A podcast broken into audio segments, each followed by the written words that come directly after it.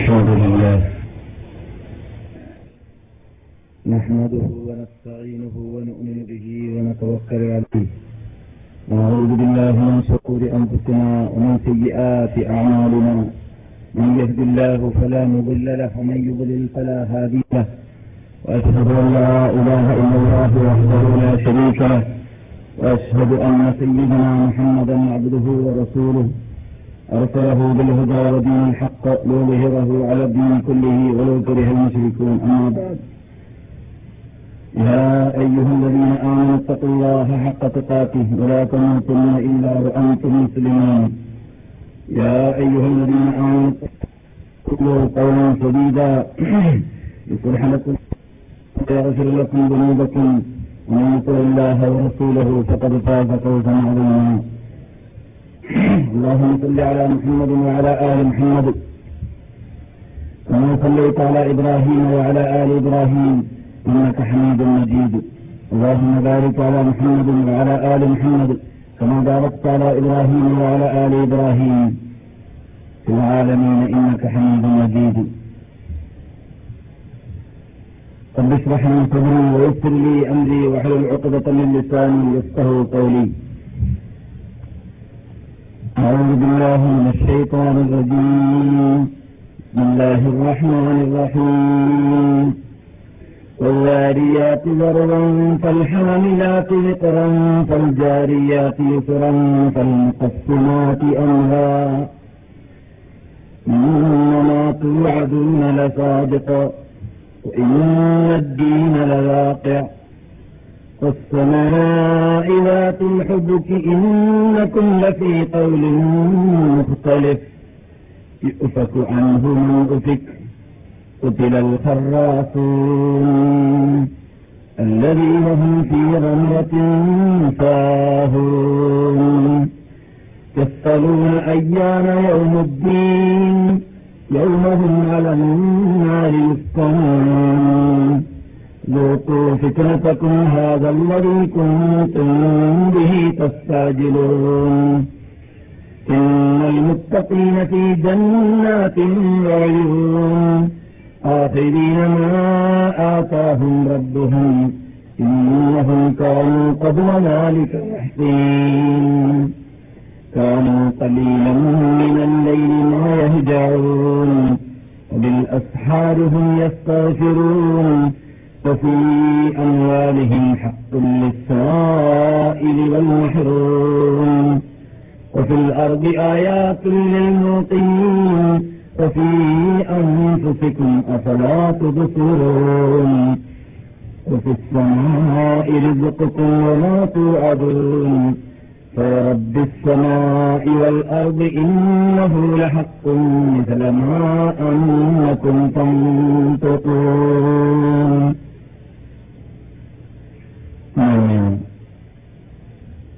സന്ദരന്മാരെ, വിദ്യാർത്ഥികളെ, വിശുദ്ധ നദീനിവാസികളായ സദസ്യരെ, മറ്റു ശ്രോതാക്കളായ സഹോദര സഹോദരന്മാരെ, റബ്ബുൽ ഇസ്സത്ത് ജല്ല ജലാലുഹു സിംഹാസനത്തിന്റെ അർശന്റെ ഉടമ നമുക്കെല്ലാവർക്കും അവന്റെ ഇഷ്ടപ്പെട്ട അടിമകളായി ഏത് സമയത്തും നിവർത്തിക്കാൻ തോഫീക്ക് നൽകട്ടെ. ഇങ്ങനെയുള്ള വിജ്ഞാന സദസ്സുകളിലൂടെ കേൾക്കാറുള്ള ഉപദേശങ്ങളെ ജീവിതത്തിന്റെ എല്ലാ തുറകളിലും നടപ്പാക്കുവാനും റബ്ബ് നമ്മെ അനുഗ്രഹിക്കട്ടെ. വിശുദ്ധ ഫുർഖാൻ അദീമിനെയും തിരുസുന്നത്തിനെയും പഠിക്കേണ്ടതുപോലെ പഠിച്ചു ഗ്രഹിച്ച് മനസ്സിലാക്കി ജീവിതത്തിന്റെ എല്ലാ തുറകളിലും നടപ്പാക്കേണ്ട ഭാഗങ്ങളിലും നടപ്പാക്കാനുള്ള മഹാഭാഗ്യം നമുക്കും സന്താനങ്ങൾക്കും മുസ്ലിം ലോകത്തിനും റബ്ബ് പ്രവർത്തിക്കുന്നതിരട്ടെ. സഹോദരന്മാരെ, സഹോദരികളെ, ഇവിടെ ഇവൻ 4 5 ക്ലാസുകളിലൂടെ സുന്നത്തിന്റെ പ്രത്യേകതയെക്കുറിച്ച് അഥവാ ഹദീസിന്റെ പ്രാധാന്യത്തെക്കുറിച്ച് ഖുർആനിന് നേരെ താഴെ നിൽക്കുന്നതാണ് എന്ന് മനസ്സിലാക്കപ്പെടുന്നതും അള്ളാഹുവിന്റെ വക്കൽ നിന്നിട്ടാണ് വഹിയാണ് എന്നതിലൂടെ നോക്കുമ്പോൾ ഒന്നാം പ്രമാണം എന്നത് മാത്രമേ നമുക്ക് പറയാനുള്ളൂ. രണ്ടാമത്തതെന്ന് പറയാനില്ല എന്ന് ഞാൻ കഴിഞ്ഞ ക്ലാസ്സിൽ വിശേഷിപ്പിച്ചതുമായ ഹദീസ്, ആ ഹദീസിന്റെ പ്രത്യേകതയെക്കുറിച്ചായിരുന്നു കഴിഞ്ഞ ഏതാനും 4 5 6 ക്ലാസുകളിലൂടെ ഇതിലൂടെ ചർച്ച ചെയ്തത്. അതുകൊണ്ട് ഉദ്ദേശിക്കപ്പെടുന്നത് നിങ്ങൾ മാത്രമല്ല, മറിച്ച് നിങ്ങളെ സുഹൃത്തുക്കളായ പലരും നമ്മുടെ നാട്ടിൽ ഈ ഭാഷയുടെ ഉടമകൾ ഈ സുന്നത്തിന്റെ പ്രാധാന്യം മനസ്സിലാക്കാത്തതുകൊണ്ട് അപകടത്തിൽപ്പെട്ടു പോയിട്ടുള്ളതുകൊണ്ടും നിങ്ങളെപ്പോലൊത്ത മദീനയിലും വിശുദ്ധ ഭൂമിയുടെ പരിസരത്തിലും ചുറ്റിപ്പറ്റി ജീവിക്കാനുള്ള ഭാഗ്യം കിട്ടിയവരെ സംബന്ധിച്ചിടത്തോളം എല്ലാ വിഷയത്തിലും മാതൃകയുള്ളവരായിട്ട് നാട്ടിലേക്ക് പോകേണ്ടതുപോലെ തന്നെ ഈ നാട്ടിലിറങ്ങിയതായ ഖുർആനും സുന്നത്തും വഹ്യും പഠിക്കേണ്ടതുപോലെ പഠിച്ച് ഗ്രഹിച്ച് പോകൽ നിർബന്ധമായതുകൊണ്ട് ഈ കാര്യം എല്ലാവരെയും ബാധിക്കുന്നത് എന്നതുപോലെ ഏറ്റവും പ്രധാനമായി എന്നെയാണ് ബാധിക്കുന്നത് എന്ന് എല്ലാ ഓരോരുത്തരും ഗ്രഹിച്ച് മനസ്സിലാക്കിയിട്ടായിരിക്കണം ശ്രദ്ധ ചെലുത്തേണ്ടത്. ഈ വിഷയത്തിലേക്കൊന്ന് ഞാൻ ഓർത്തിയിട്ടുണ്ട്. കാരണം ഈ വിശുദ്ധ നാട്ടിലിറങ്ങിയതായ വഹി അത് അള്ളാഹുവിന്റെ ഭാഗത്ത് നിന്നിട്ടുള്ളതാണെന്ന് നാം പഠിച്ചു. അള്ളാഹുവിന്റെ ഭാഗത്ത് നിന്നിട്ടുള്ളതായ വഹി ഒന്ന് അമാനുഷികത്വ കഴിവുള്ളതാണ്, അതിന്റെ പേരാണ് ഖുർആൻ. മറ്റൊന്ന് അമാനുഷികത്വ കഴിവില്ലാത്തതാണ്, പക്ഷേ അതേസമയത്ത് അള്ളാഹു തന്നെയാണ് അതും ഇറക്കിക്കൊടുത്തത്. അള്ളാഹുവിന്റെ ദൂതരും നമ്മുടെ നിശ്ചിതനേതാവുമായ നബിഗുന മുഹമ്മദ് റസൂലുള്ളാഹി സ്വല്ലല്ലാഹു അലൈഹി വസല്ലമിന്.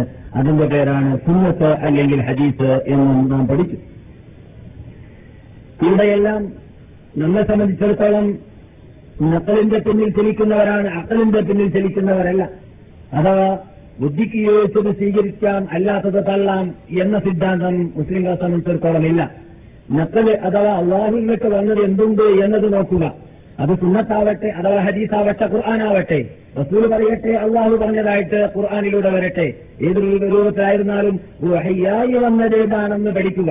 പഠിച്ച് വഹയ്യായി സ്ഥാപിക്കപ്പെട്ടു കഴിഞ്ഞാൽ, സ്ത്രീകരിക്കപ്പെട്ടു കഴിഞ്ഞാൽ അവിടെ നിന്ന് ബുദ്ധിക്ക് യാതൊരു സ്ഥാനവുമില്ല.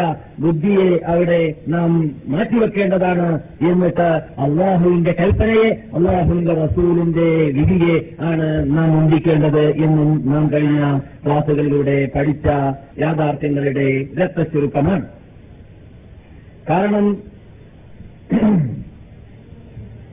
ബുദ്ധിയുടെ പിന്നിലാണ് ചലിക്കുന്നതെങ്കിൽ നമുക്കെല്ലാവർക്കും അറിയാവുന്നതാണ്, ബുദ്ധി വ്യത്യസ്തമാണ്. ഓരോ വ്യക്തിയുടെ ബുദ്ധി മറ്റുള്ളവരുടെ ബുദ്ധിയെപ്പോലെയല്ല. അതുകൊണ്ട് തന്നെ ബുദ്ധി കൊണ്ട് വിധിക്കപ്പെടുന്നത് വ്യത്യസ്ത രൂപത്തിലുള്ളതായിരിക്കാൻ സാധ്യതയുണ്ട്. അതുകൊണ്ട് തന്നെ ബുദ്ധിക്ക് യോജിക്കുന്നത് മാത്രം സ്വീകരിച്ചാൽ മതി ഹദീസുകളിൽ നിന്നിട്ട് എന്ന് വെച്ചവർ അവരുടെ ജീവിതത്തിലേക്ക് പരിശോധിച്ച് നോക്കിയാൽ ഓരോ വ്യക്തിക്കും ഓരോ ഇനത്തിലുള്ളതായ വിധികളാണ് പോക്കറ്റിലുണ്ടാകാറുള്ളത്. ഏകീകരിക്കപ്പെട്ടതായ വിധികൾ അവരുടെ കൂടെ കാണുകയില്ല. ഒരാൾ ഒരു വിധിയാണ് നമസ്കാരത്തിന് പറയുന്നതെങ്കിൽ മറ്റൊരാൾ മറ്റൊരു വിധിയായിരിക്കും അതേ നമസ്കാരത്തിന് പറയുന്നതായിട്ട് അവരിൽ നാം കാണാറുള്ളത്. എന്തുകൊണ്ട്? ഞാൻ കഴിഞ്ഞ ഏതാനും ക്ലാസുകളിലൂടെ ഉണർത്തിയതുപോലെ ആധാരമില്ലാത്തതുകൊണ്ട്, മാനദണ്ഡമില്ലാത്തതുകൊണ്ട്, വഴിവിയറല്ലാത്തതുകൊണ്ട്, മുസ്ലിങ്ങൾ ചരിച്ച മാർഗം കൈക്കൊള്ളാത്തതുകൊണ്ട് തന്നെ ഇച്ഛാനുസരണം ബുദ്ധിക്ക് യോജിച്ചത് സ്വീകരിക്കാമല്ലാത്തത് തള്ളാമെന്ന് വെച്ചപ്പോൾ നാഥനില്ലാത്ത നായപ്പടകളെ പോലെയായി മാറിയിട്ടാണ് അവരെ നാം കണ്ടതും കാണുന്നതും. അങ്ങനെയുള്ള വിഭാഗം നമ്മുടെ നാട്ടിൽ ലോകത്തിൽ പലയിടങ്ങളിലും വ്യാപകമായിക്കൊണ്ടിരിക്കുന്നത് പോലെ നമ്മുടെ നാട്ടിലും വ്യാപകമായിക്കൊണ്ടിരിക്കുന്നത് കൊണ്ട് അത്തരം കാര്യങ്ങൾ നമ്മുടെ ശ്രദ്ധയിൽ ഉണ്ടാവണമെന്ന് നിർബന്ധമായിരുന്നു ഈ വിഷയം തുടങ്ങി വെക്കാൻ എന്നെ പ്രേരിപ്പിച്ചതെന്ന് ഞാൻ നോക്കിയിട്ടുണ്ട്. അള്ളാഹുവിന്റെ റസൂല് കൊണ്ടുവന്ന സുന്നത്ത് അള്ളാഹു ഇറക്കിയതായ വഹിയാണ് എന്ന് നാം പഠിച്ചു കഴിഞ്ഞാൽ നബി സല്ലല്ലാഹു അലൈഹി വസല്ലം തങ്ങളോട് പറയാൻ അള്ളാഹ് കൽപ്പിച്ച പ്രഖ്യാപനം ഞാനിവിടെ നിങ്ങളെ പല സന്ദർഭങ്ങളിലും പല ചെയ്തിലും കേൾപ്പിച്ചതാണ്. ഖുൽ ഇന്നമാ ഉൻദിറുകും ബിൽ വഹി, ഖുൽ ഇന്നമാ ഉൻദിറുകും ബിൽ വഹി. അപ്രകാരം തന്നെ ഇൻ അസ്തബിഉ ഇല്ലാ മാ യുഹാ ഇലയ്യ, നിങ്ങളോട് ഞാൻ വാണിംഗ് നൽകുന്നത് എന്റെ പോക്കറ്റിൽ നിന്നിട്ടുള്ള വഹിയിലൂടെയാണ്. ഇൻ അത്തബിഉ, ഞാൻ പിൻപറ്റുന്നില്ല, ഇല്ലാ മാ യുഹാ ഇലയ്യ, എന്നിലേക്ക് വഹി ഇറക്കി തന്നതിനെയല്ലാതെ ഞാൻ പിൻപറ്റുന്നില്ല. ഇതൊക്കെ റസൂല് നമ്മളോട് പറയാൻ വേണ്ടി അള്ളാഹ് റസൂലിനോട് കൽപ്പിക്കുന്നത് എന്തിലൂടെയാണ്? ഖുർആൻ മാത്രം മതിയെന്ന് പറയുന്ന അല്ലെങ്കിൽ അറിവില്ലായ്മയുടെ ഉത്തുംഗശൃംഗത്തിലേക്ക് എത്തിയതായ വിഭാഗം അവരെ അങ്ങനെ ചീത്ത പറയുന്നത് നിങ്ങൾ പറഞ്ഞു പോകരുത്. ചീത്തയല്ല വിഡ്ഢിത്തം എന്ന് പറഞ്ഞാൽ, അറിവില്ലായ്മ എന്നതാണ് വിഡ്ഢിത്തം, ജഹലാണ് വിഡ്ഢിത്തം, ഹമാഖത്താണ് വിഡ്ഢിത്തം. മറ്റൊരു ഭാഷയിൽ വിഡ്ഢിത്തം എന്ന് പറഞ്ഞാൽ അറിവില്ലാത്തതോടുകൂടി അറിവുള്ള ആളായി അഭിനയിക്കുക എന്നതാണ്. അറിവില്ലാത്തതായി അറിവില്ലാത്തവരാണ് എന്നവർക്ക് എല്ലാവർക്കും അറിയാം. എന്താണ് അതിന് ഏറ്റവും വലിയ തെളിവ്? മുസ്ലിങ്ങൾ ചലിച്ച വഴിയിലൂടെ ചലിച്ചില്ല എന്നത് തന്നെയാണ്. നമുക്ക് വെറും ഇനി ബുദ്ധി തന്നെ അംഗീകരിച്ചുകൊണ്ട് ബുദ്ധിയുടെ പിന്നിൽ തന്നെ അണിനിരക്കാൻ വേണ്ടി തീരുമാനിച്ചാൽ ഞാൻ ചോദിക്കട്ടെ, നമ്മുടെ മുമ്പിലുള്ളതായ അവർ അംഗീകരിക്കാമെന്ന് സമ്മതിക്കുന്ന ഖുർആൻ, ആ ഖുർആൻ എങ്ങനെയാണ് വന്നത്, ഏത് രൂപത്തിലാണ് വന്നത്, ആരാണ് കൊണ്ടുവന്നത്? ഇപ്പറയുന്ന ബുദ്ധിക്ക് യോജിച്ചത് മാത്രമേ സ്വീകരിക്കുകയുള്ളൂ എന്നോ അല്ലെങ്കിൽ ഖുർആൻ അല്ലാത്തത് സ്വീകരിക്കുകയില്ല എന്നോ പറയുന്ന വിഭാഗം, ആ വിഭാഗത്തിന്റെ കയ്യിലേക്ക് നേരിട്ട് ജില്ലയിൽ വന്ന് വഴി ഇറക്കി കൊടുത്തതാണോ? അല്ലെങ്കിൽ ആ വിഭാഗം മുഹമ്മദ് നബിയെ നേരിട്ട് കണ്ടോ? മുഹമ്മദ് നബി അവരിലേക്ക് നേരിട്ട് ഓടിക്കൊടുത്തതാണോ? അല്ല, ഈ ഖുർആൻ അവരിലേക്ക് എത്തിയത് അവർ വിശ്വസിക്കുന്നു എന്ന് സമ്മതിക്കുന്ന ഖുർആൻ ഏത് രൂപത്തിലാണ് എത്തി അതേ രൂപത്തിൽ തന്നെയാണ് സുന്നത്തും എത്തിയിട്ടുള്ളത്. യാതൊരു ചാഞ്ചില്ല. എന്തുകൊണ്ട് ഖുർആൻ കൊണ്ടുവന്ന അബൂബക്കർ, ഉമർ, ഉസ്മാൻ, അലി, അതുപോലെ ഒത്തതായ ലക്ഷത്തോളം വരുന്ന സഹാബാക്കൾ അവർ തന്നെയാണ് സുന്നത്തും കൊണ്ടുവന്നിട്ടുള്ളത്. ഖുർആനും കൃത്രിമം അവർ എത്തിയിട്ടില്ല എന്ന് നിങ്ങൾ വിശ്വസിക്കുന്നുണ്ടെങ്കിൽ അതേ ഖുർആൻ കൊണ്ടുവന്നത് ആ മഹാത്മാക്കൾ തന്നെയാണ് ഹദീസും കൊണ്ടുവന്നിട്ടുള്ളത്. ആരെങ്കിലും കൊണ്ടുവന്നതോ ലൈഫായതോ ചേറ്റിക്കെട്ടതോ കെട്ടുകരിയായി വന്നതോ അല്ലെങ്കിൽ കെട്ടിയുണ്ടാക്കപ്പെട്ടതായ മൗലു ആയ ഹദീസുകളോ സ്വീകരിക്കാമെന്ന് നാം പറയുന്നേ ഇല്ല. അത് നാം അംഗീകരിക്കുന്നുമില്ല. മറിച്ച് അതേ സമയത്ത് നാം പറയുന്നത് ഖുർആൻ പോലെ തന്നെ അംഗീകരിക്കപ്പെടാൻ പറ്റുന്ന സ്വീകാര്യോഗ്യമായ അതേ ഖുർആൻ കൊണ്ടുവന്ന മഹാത്മാക്കൾ പറഞ്ഞു എന്ന രൂപത്തിൽ നമ്മുടെ മുമ്പിൽ സ്ഥിരീകരിക്കപ്പെട്ടത് മാത്രമേ നാം സ്വീകരിക്കുന്നുള്ളൂ. അത് മാത്രമേ സ്വീകരിക്കാൻ നാം പറയുന്നുള്ളൂ. അതുകൊണ്ട് ഖുർആനിനെ നിങ്ങൾ സ്വീകരിച്ചത് ആരിലൂടെ വന്നതുകൊണ്ടാണ്? അതേ വിഭാഗത്തിലൂടെ എല്ലാ ഹദീസ് വന്നത്. അതുകൊണ്ട് ഖുർആനെ നിങ്ങൾ തള്ളുകയും ഖുർആനെ സ്വീകരിക്കുകയും ഹദീസിനെ തള്ളുകയും ചെയ്യുന്നത് എന്തൊരു അടിസ്ഥാനത്തിലാണ് എന്നാണ് പിന്നെ നമുക്ക് അവരോട് ചോദിക്കാറുള്ളത്. അഥവാ ഹദീസിൽ ബുദ്ധിക്ക് യോജിക്കാത്തതുണ്ടെന്നോ ഖുർആനോട് ഘടകവിരുദ്ധമായതുണ്ടെന്നോ പറയുന്നുണ്ടെങ്കിൽ അവയെക്കുറിച്ച് നിങ്ങൾ പഠിക്കുന്നതിന് മുമ്പ്, ഈ അല്പചിന്തകന്മാരായ നിങ്ങൾ പഠിക്കുന്നതിന് മുമ്പ്, പഠിച്ചാഴത്തിൽ അറിഞ്ഞിട്ട് വിധി പറഞ്ഞവരുടെ കിതാബിലേക്ക് മടങ്ങേണ്ടതില്ലേ? അങ്ങനെ മടങ്ങിയിട്ടല്ലേ വിധി പറയേണ്ടത്? എന്നല്ലാതെ നിങ്ങളുടെ അല്പചിന്തകളിലൂടെ നിങ്ങളുടെ ബുദ്ധിക്ക് യോജിച്ചത് മാത്രം സ്വീകരിക്കാമെന്ന് വെച്ചാൽ ഞാൻ നേരത്തെ പറഞ്ഞതുപോലെ നാഥനില്ലാതെ നായപ്പടകളായി മാറിയിരിക്കുകയാണ്. പലരും തോന്നിയത് പോലെയാണ് പറയാറുള്ളത്. ഖുർആനൊത്ത രൂപത്തിൽ ജുമാ നമസ്കാരമുണ്ട്, ജുമാ നമസ്കരിക്കണമെന്ന് ഖുർആനല്ല പറഞ്ഞതല്ലാതെ എത്രക്ക നമസ്കരിക്കണമെന്ന് പറഞ്ഞോ? എന്ന് മാത്രമല്ല ജുമയിൽ ഖുത്ബയുണ്ടോ? നമസ്കാരത്തിൽ ഖുർആനിൽ എവിടെയാണ് ഖുത്ബ ഓതണമെന്ന് ഖുർആനിൽ പറഞ്ഞിട്ടുള്ളത്? അല്ലാഹുവിനെ സ്മരിക്കാൻ വേണ്ടി പള്ളിയിലേക്ക് പോയി വെള്ളിയാഴ്ച ദിവസത്തിൽ പോകണമെന്ന് പറഞ്ഞതല്ലാതെ നിങ്ങളോട് രണ്ട് പ്രാവശ്യം രണ്ട് ഖുത്ബ ഓതണമെന്ന് പറഞ്ഞിട്ടുണ്ടോ?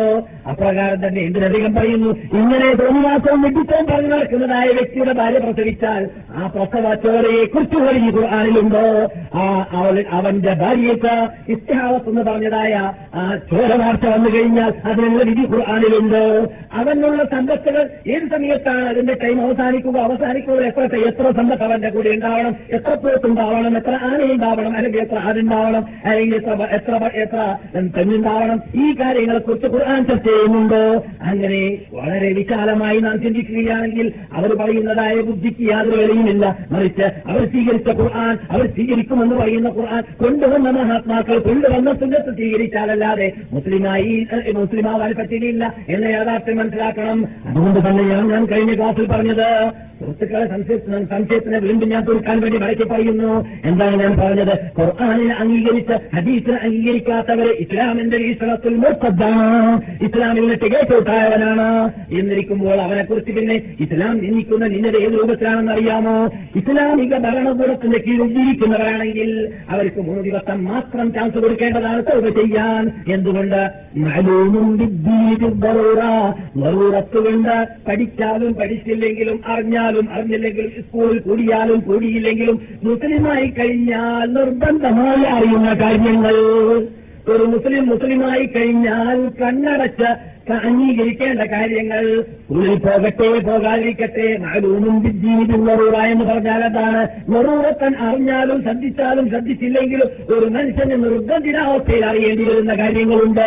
അതെന്താണ്? അല്ലാഹ് ഏകൻ, അല്ലാഹ്നെ മാത്രമാണ് വിളിച്ച് പ്രാർത്ഥിക്കേണ്ടത്, അല്ലാഹ്ക്ക് മാത്രമാണ് ആരാധന, അല്ലാഹ്ക്ക് മാത്രമാണ് ആരാധനയുടെ എല്ലാ ഇനവും സമർപ്പിക്കേണ്ടത് എന്ന കാര്യം. അതിൽ ഒരു മുസ്ലിമിന്റെ ഇടയിൽ വ്യത്യാസമില്ല, ഉണ്ടാവാൻ പാടുള്ളതല്ല എന്നതുപോലെ തന്നെ ഖുർആൻ അല്ലാഹുവാണ്, അല്ലാഹ്ക്കേതാണ്. അതിലൊരു മുസ്ലിമിന്റെ തമ്മിൽ അഭിപ്രായ വ്യത്യാസം ഉണ്ടാവാൻ പാടുള്ളതല്ല. അത് അത്തരം കാര്യങ്ങൾ നിഷേധിച്ചാൽ അവൻ മുർത്തദാകുന്നു, ഇസ്ലാമിൽ കെട്ടുകയറ്റം ഉണ്ടാകുന്നു.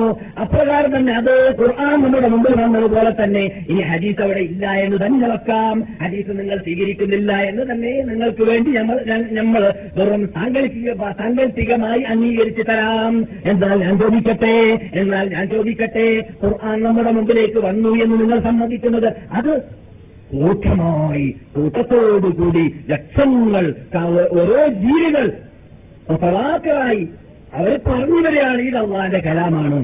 റസൂൽ കൊണ്ടുവന്നു എന്ന് സഹാബാക്കൾ പറഞ്ഞു, സഹാബാക്കൾ കൊണ്ടുവന്നു എന്ന് താബിഈങ്ങൾ പറഞ്ഞു, താബിഈങ്ങൾ കൊണ്ടുവന്നു എന്ന് താബിഈങ്ങൾ പറഞ്ഞു. അങ്ങനെ മുത്തവാത്തറായിട്ട് ഓരോ ജീലം ബഅദജീൽ ഓരോ കാലഘട്ടക്കാർ മറ്റേ കാലഘട്ടക്കാരിൽ നിന്നിട്ട് സ്വീകരിച്ചതായ നിഷേധിക്കാൻ പറ്റാത്തതായ യാഥാർത്ഥ്യമാണ്. അതുകൊണ്ടാണ് ഞങ്ങൾ ഖുർആൻ അംഗീകരിക്കുന്നതെന്ന് പറഞ്ഞാൽ അതേ രൂപത്തിൽ തന്നെ റസൂലുള്ളാഹി സ്വല്ലല്ലാഹു അലൈഹി വസല്ലം ഇവിടെ വന്നു എന്നതിൽ ആർക്കും സംശയമില്ലല്ലോ. ഖുർആൻ അംഗീകരിക്കുന്നവർക്ക് സംശയമില്ല മുഹമ്മദ് നബി വന്നു എന്നതിൽ.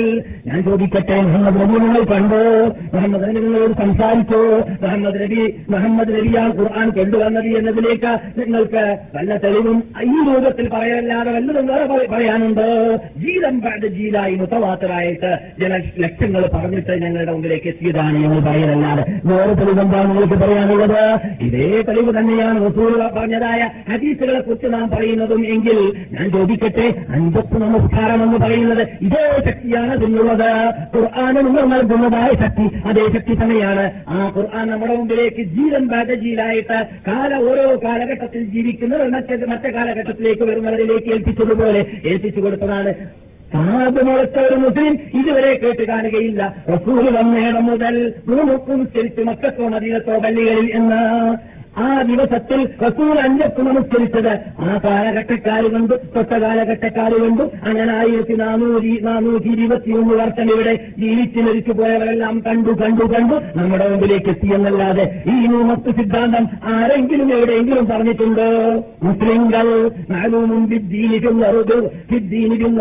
എന്ന നറൂറത്തൻ പഠിച്ചില്ലെങ്കിലും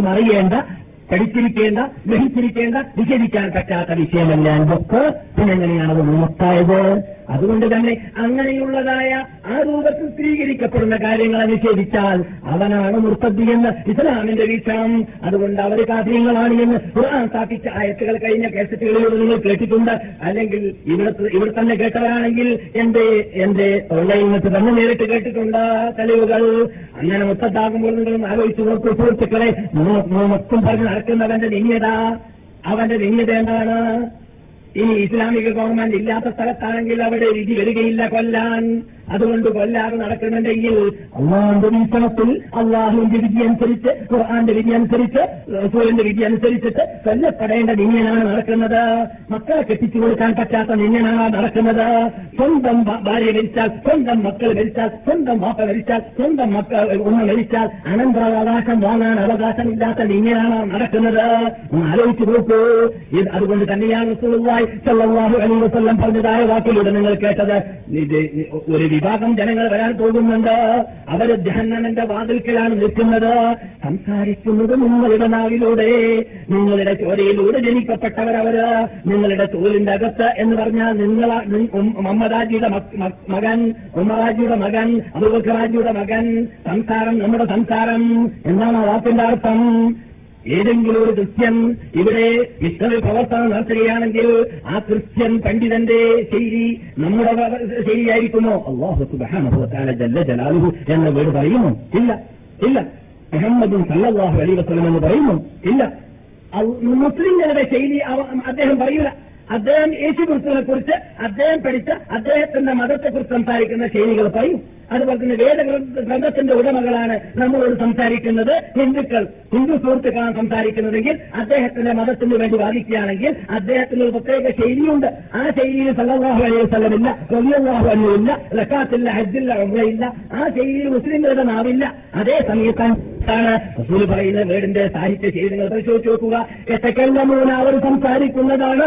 വ്യാൽസിനത്തിനാ നമ്മുടെ നാവിലൂടെ നാം പറയുന്ന ശൈലി ഉപയോഗിക്കും. ആളുള്ള പറയും, ആളുള്ള പറയും, സല്ലല്ലാഹു അലൈഹി വസല്ലം പറയും, നിസ്കാരം പറയും, നോമ്പ് പറയും, സക്കാത്ത് പറയും. പേര് കേൾക്കുകയാണെങ്കിൽ മുഹമ്മദെന്നും അഹമ്മദെന്നും അതുപോലെ തന്നെ അബൂബക്കറെന്നും ഉമറെന്നും പേരുണ്ടായിരിക്കാൻ സാധ്യതയുണ്ട്. അതാണ് റസൂൽ പറയുന്നത്. ഇങ്ങനെയുള്ള ഹദീസുകൾ തന്നെ യഥാർത്ഥത്തിൽ നിങ്ങൾ യഥാർത്ഥത്തിൽ സുന്നത്ത് സ്വീകരിക്കാനുള്ള തെളിവ് കൂടിയാണ്. ശ്രദ്ധിക്കണം, സുന്നത്ത് സ്വീകരിക്കാനുള്ള തെളിവാണ് ഇങ്ങനെയുള്ള ഹദീസുകൾ. എന്തുകൊണ്ട് സുന്നത്ത് പറഞ്ഞ ഹദീസല്ലേ, റസൂൽ പറഞ്ഞതല്ലേ? എന്നാൽ റസൂലുള്ളാഹി സ്വല്ലല്ലാഹു അലൈഹി വസല്ലം പറഞ്ഞിട്ടുണ്ട് എന്നത് ഇവിടെ നൂറ്റാണ്ടുകൾ അല്ലെങ്കിൽ ആയിരക്കണക്കിന് വർഷങ്ങൾക്ക് മുമ്പ് ശത്രുമിത്രങ്ങൾ വ്യത്യാസം കൂടാതെ പലരും സൂക്ഷിച്ചു വരുന്നതായ ഹദീസ് ഗ്രന്ഥങ്ങളിൽ സ്ഥലം പിടിച്ച കാര്യമാണ്. എന്താ, പിൻകാലഘട്ടത്തിലൊരു വിഭാഗം വരാൻ പോകുന്നുണ്ട് എന്ന സമുദായത്തിൽ. ഈ പറയുന്ന ഹദീസ് അഷ്റഫ് എന്ന് പറയുന്ന നിങ്ങളോട് സംസാരിക്കുന്ന മനുഷ്യൻ മദീനയിൽ മൂന്നൊത്തുകാർ കേരളത്തിൽ ഉടലെടുത്തപ്പോൾ അവർക്ക് വേണ്ടി സംസാരിച്ചപ്പോൾ ഉണ്ടാക്കിയ ഹദീസ് അല്ല. കാംബ്രിഡ്ജ് യൂണിവേഴ്സിറ്റിയിൽ അതുപോലെ തന്നെ സ്പെയിൻ നാടുകളിലുള്ളതായ ആയിരക്കണക്കിന് പുസ്തകങ്ങൾ സ്റ്റോക്ക് ചെയ്യപ്പെട്ടതായ കുർത്തുബ ലൈബ്രറിയിൽ, വർണ്ണാത്ത ലൈബ്രറികളിൽ നമ്മുടെ കൂടെ 200 കൊല്ലം ഉണ്ടായ നാടുകളാണത്. അതുപോലെ ഹൈദരാബാദ് യൂണിവേഴ്സിറ്റി, ഹൈദരാബാദിലുള്ളതായ ലൈബ്രറികളിൽ, അപ്രകാരം തന്നെ പാറ്റ്നയിലുള്ളതായ ഹുദാ ബസ് ലൈബ്രറിയിൽ, അതുപോലെ തന്നെ ലക്നൗ ലൈബ്രറിയിൽ, അതുപോലെ തന്നെ യൂറോപ്പ് ലൈബ്രറികളിൽ ധാരാളം ലൈബ്രറികളിൽ യൂറോപ്പിലുണ്ട്. അയർലൻഡ്, 2 അയർലൻഡിലുമുണ്ട് ലൈബ്രറികൾ. ഈ ലൈബ്രറികൾ കൂടെ ലൈബ്രറികളിലുള്ളതായ ഗ്രന്ഥങ്ങളെല്ലാം അവരുടെ കൂടെ 700 വർഷം മുമ്പുണ്ട്, 500 വർഷം മുമ്പുണ്ട്, 800 വർഷം മുമ്പുണ്ട്. സാധാരണ വിപ്ലവം ഉണ്ടായിരുന്ന കാലഘട്ടത്തിൽ തന്നെ നമ്മുടെ ഗ്രന്ഥങ്ങൾ അവരുടെ കൂടെയുണ്ട്. നാം ഈ പറയുന്ന ഹദീസുകൾ അവരുടെ കൂടെയുണ്ട്.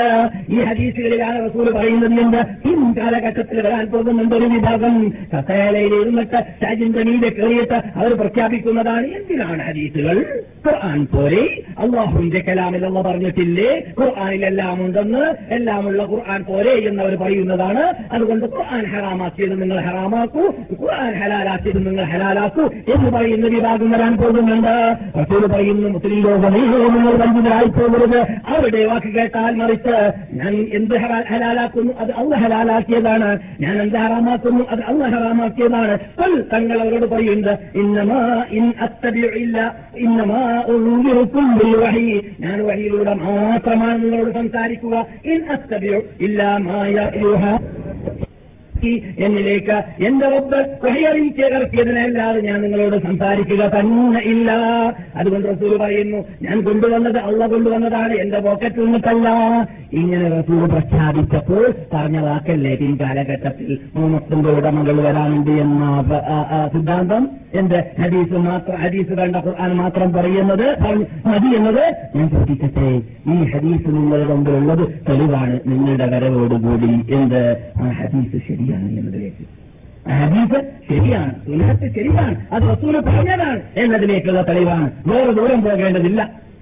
ഹദീസത്തുൽ ഇമാം റളിയല്ലാഹു തആല അൻഹുവിന്റെ ആ ഹദീസിൽ റസൂൽ മഹാനായ നബിയുനാ മുഹമ്മദ് റസൂലുള്ളാഹി പറഞ്ഞ ആദ്യം പറഞ്ഞ വാക്ക് നിങ്ങൾ കേട്ടു.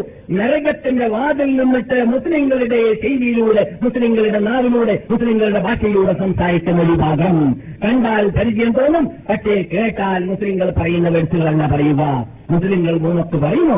വല്ല മുസ്ലിം പറഞ്ഞിട്ടുണ്ടോ? ഇനി അഥവാ ഖുർആനിലൂടെ തന്നെ 5 വേണമെന്ന് തീരുമാനിച്ചാൽ കണ്ണു തുറന്ന് ബുദ്ധി ഉപയോഗിച്ച് ഖുർആൻ വായിക്കുകയാണെങ്കിൽ, ഈ ഖുർആൻ കൊണ്ടുവന്ന ആൾക്കാർ വെച്ച അർത്ഥം ഖുർആന് വെക്കുകയാണെങ്കിൽ ഖുർആൻ 5 അത് മനസ്സിലാക്കാനുള്ള സംഘടന എല്ലാവർക്കും, അത് മനസ്സിലാക്കാനുള്ളതായ ബാധ്യമില്ല അവർക്ക്. എനിക്ക് അത്ഭുതം തോന്നാണ്, എന്താണ് ഇവർക്ക് പറ്റിപ്പോയത്? ഒരു പക്ഷേ വല്ല ഇസ്ലാമിന്റെ ശത്രുക്കളിൽ നിന്നിട്ട് ശത്രുക്കളുടെ ചാരന്മാരായി വർത്തിക്കാൻ വേണ്ടി പ്രത്യേക വല്ല സഹായങ്ങൾ ലഭിക്കുന്നത് കൊണ്ടായിരിക്കുമോ? ഈ അള്ളയും റസൂലും പറഞ്ഞിട്ട് 10 ലക്ഷക്കണക്കിന് വർഷങ്ങൾ ഇസ്ലാമത പ്രബോധകന്മാരായിട്ട് ജീവിച്ച് താടിയും വെച്ച് നിസ്കരിച്ച് നോമ്പ് പിടിച്ച് കൂട്ടിയ വിഭാഗം പെട്ടെന്ന് നോക്കാക്കി മാറ്റാൻ തന്നെ കാരണം പക്ഷെ ദാരിദ്ര്യമായിരിക്കുമോ അവരെ ഇങ്ങനെയുള്ള അപകടത്തിലേക്ക് ക്ഷണിച്ചു കൊണ്ടുപോയത് മനസ്സിലാക്കാൻ പറ്റുന്നില്ല. ഏതായാലും നമുക്ക് അവർക്ക് വേണ്ടി ഈ ഭൂമിയിൽ അഞ്ചത്തിന്റെ ഭൂമിയിൽ വെച്ചിട്ട് പ്രാർത്ഥിക്കാം. അവർ അള്ളാഹു അഞ്ചത്തിലേക്ക് മടക്കട്ടെ, അവർ അള്ളാഹു സത്യത്തിലേക്ക് മടക്കട്ടെ, വീടിലേക്ക് മടക്കട്ടെ. അവരെ പോലെയുള്ളവരെ നന്നാക്കാൻ വേണ്ടി അവർ അള്ളാഹു സുബ്ഹാനഹു വ തആല നമുക്ക് അള്ളാഹു സുബ്ഹാനഹു വ തആല തൗഫീഖ് നൽകുമാറാകട്ടെ. അള്ളാഹു പറയുന്നു തസ്ബിറ അലാ മാ യഖൂലൂന വസബ്ബിഹ ബിഹംദി റബ്ബിക ഖബ്ല ത്ലൂഇ ശംസി വഖബ്ല ഗ്ഹുറൂബ് ومن الليل فسبحه وأدبار السجود. തസ്ബിറ അലാ മാ യഖൂലൂന, അവരെന്തെങ്കിലും പറയുന്നത് പറഞ്ഞോട്ടെ, നിങ്ങൾ അതിനെ കൂട്ടാക്കേണ്ടതില്ല, നിങ്ങൾ സമകൈകൊണ്ടാൽ മതി. എന്നിട്ടോ നിങ്ങൾ എന്ത് വേണം?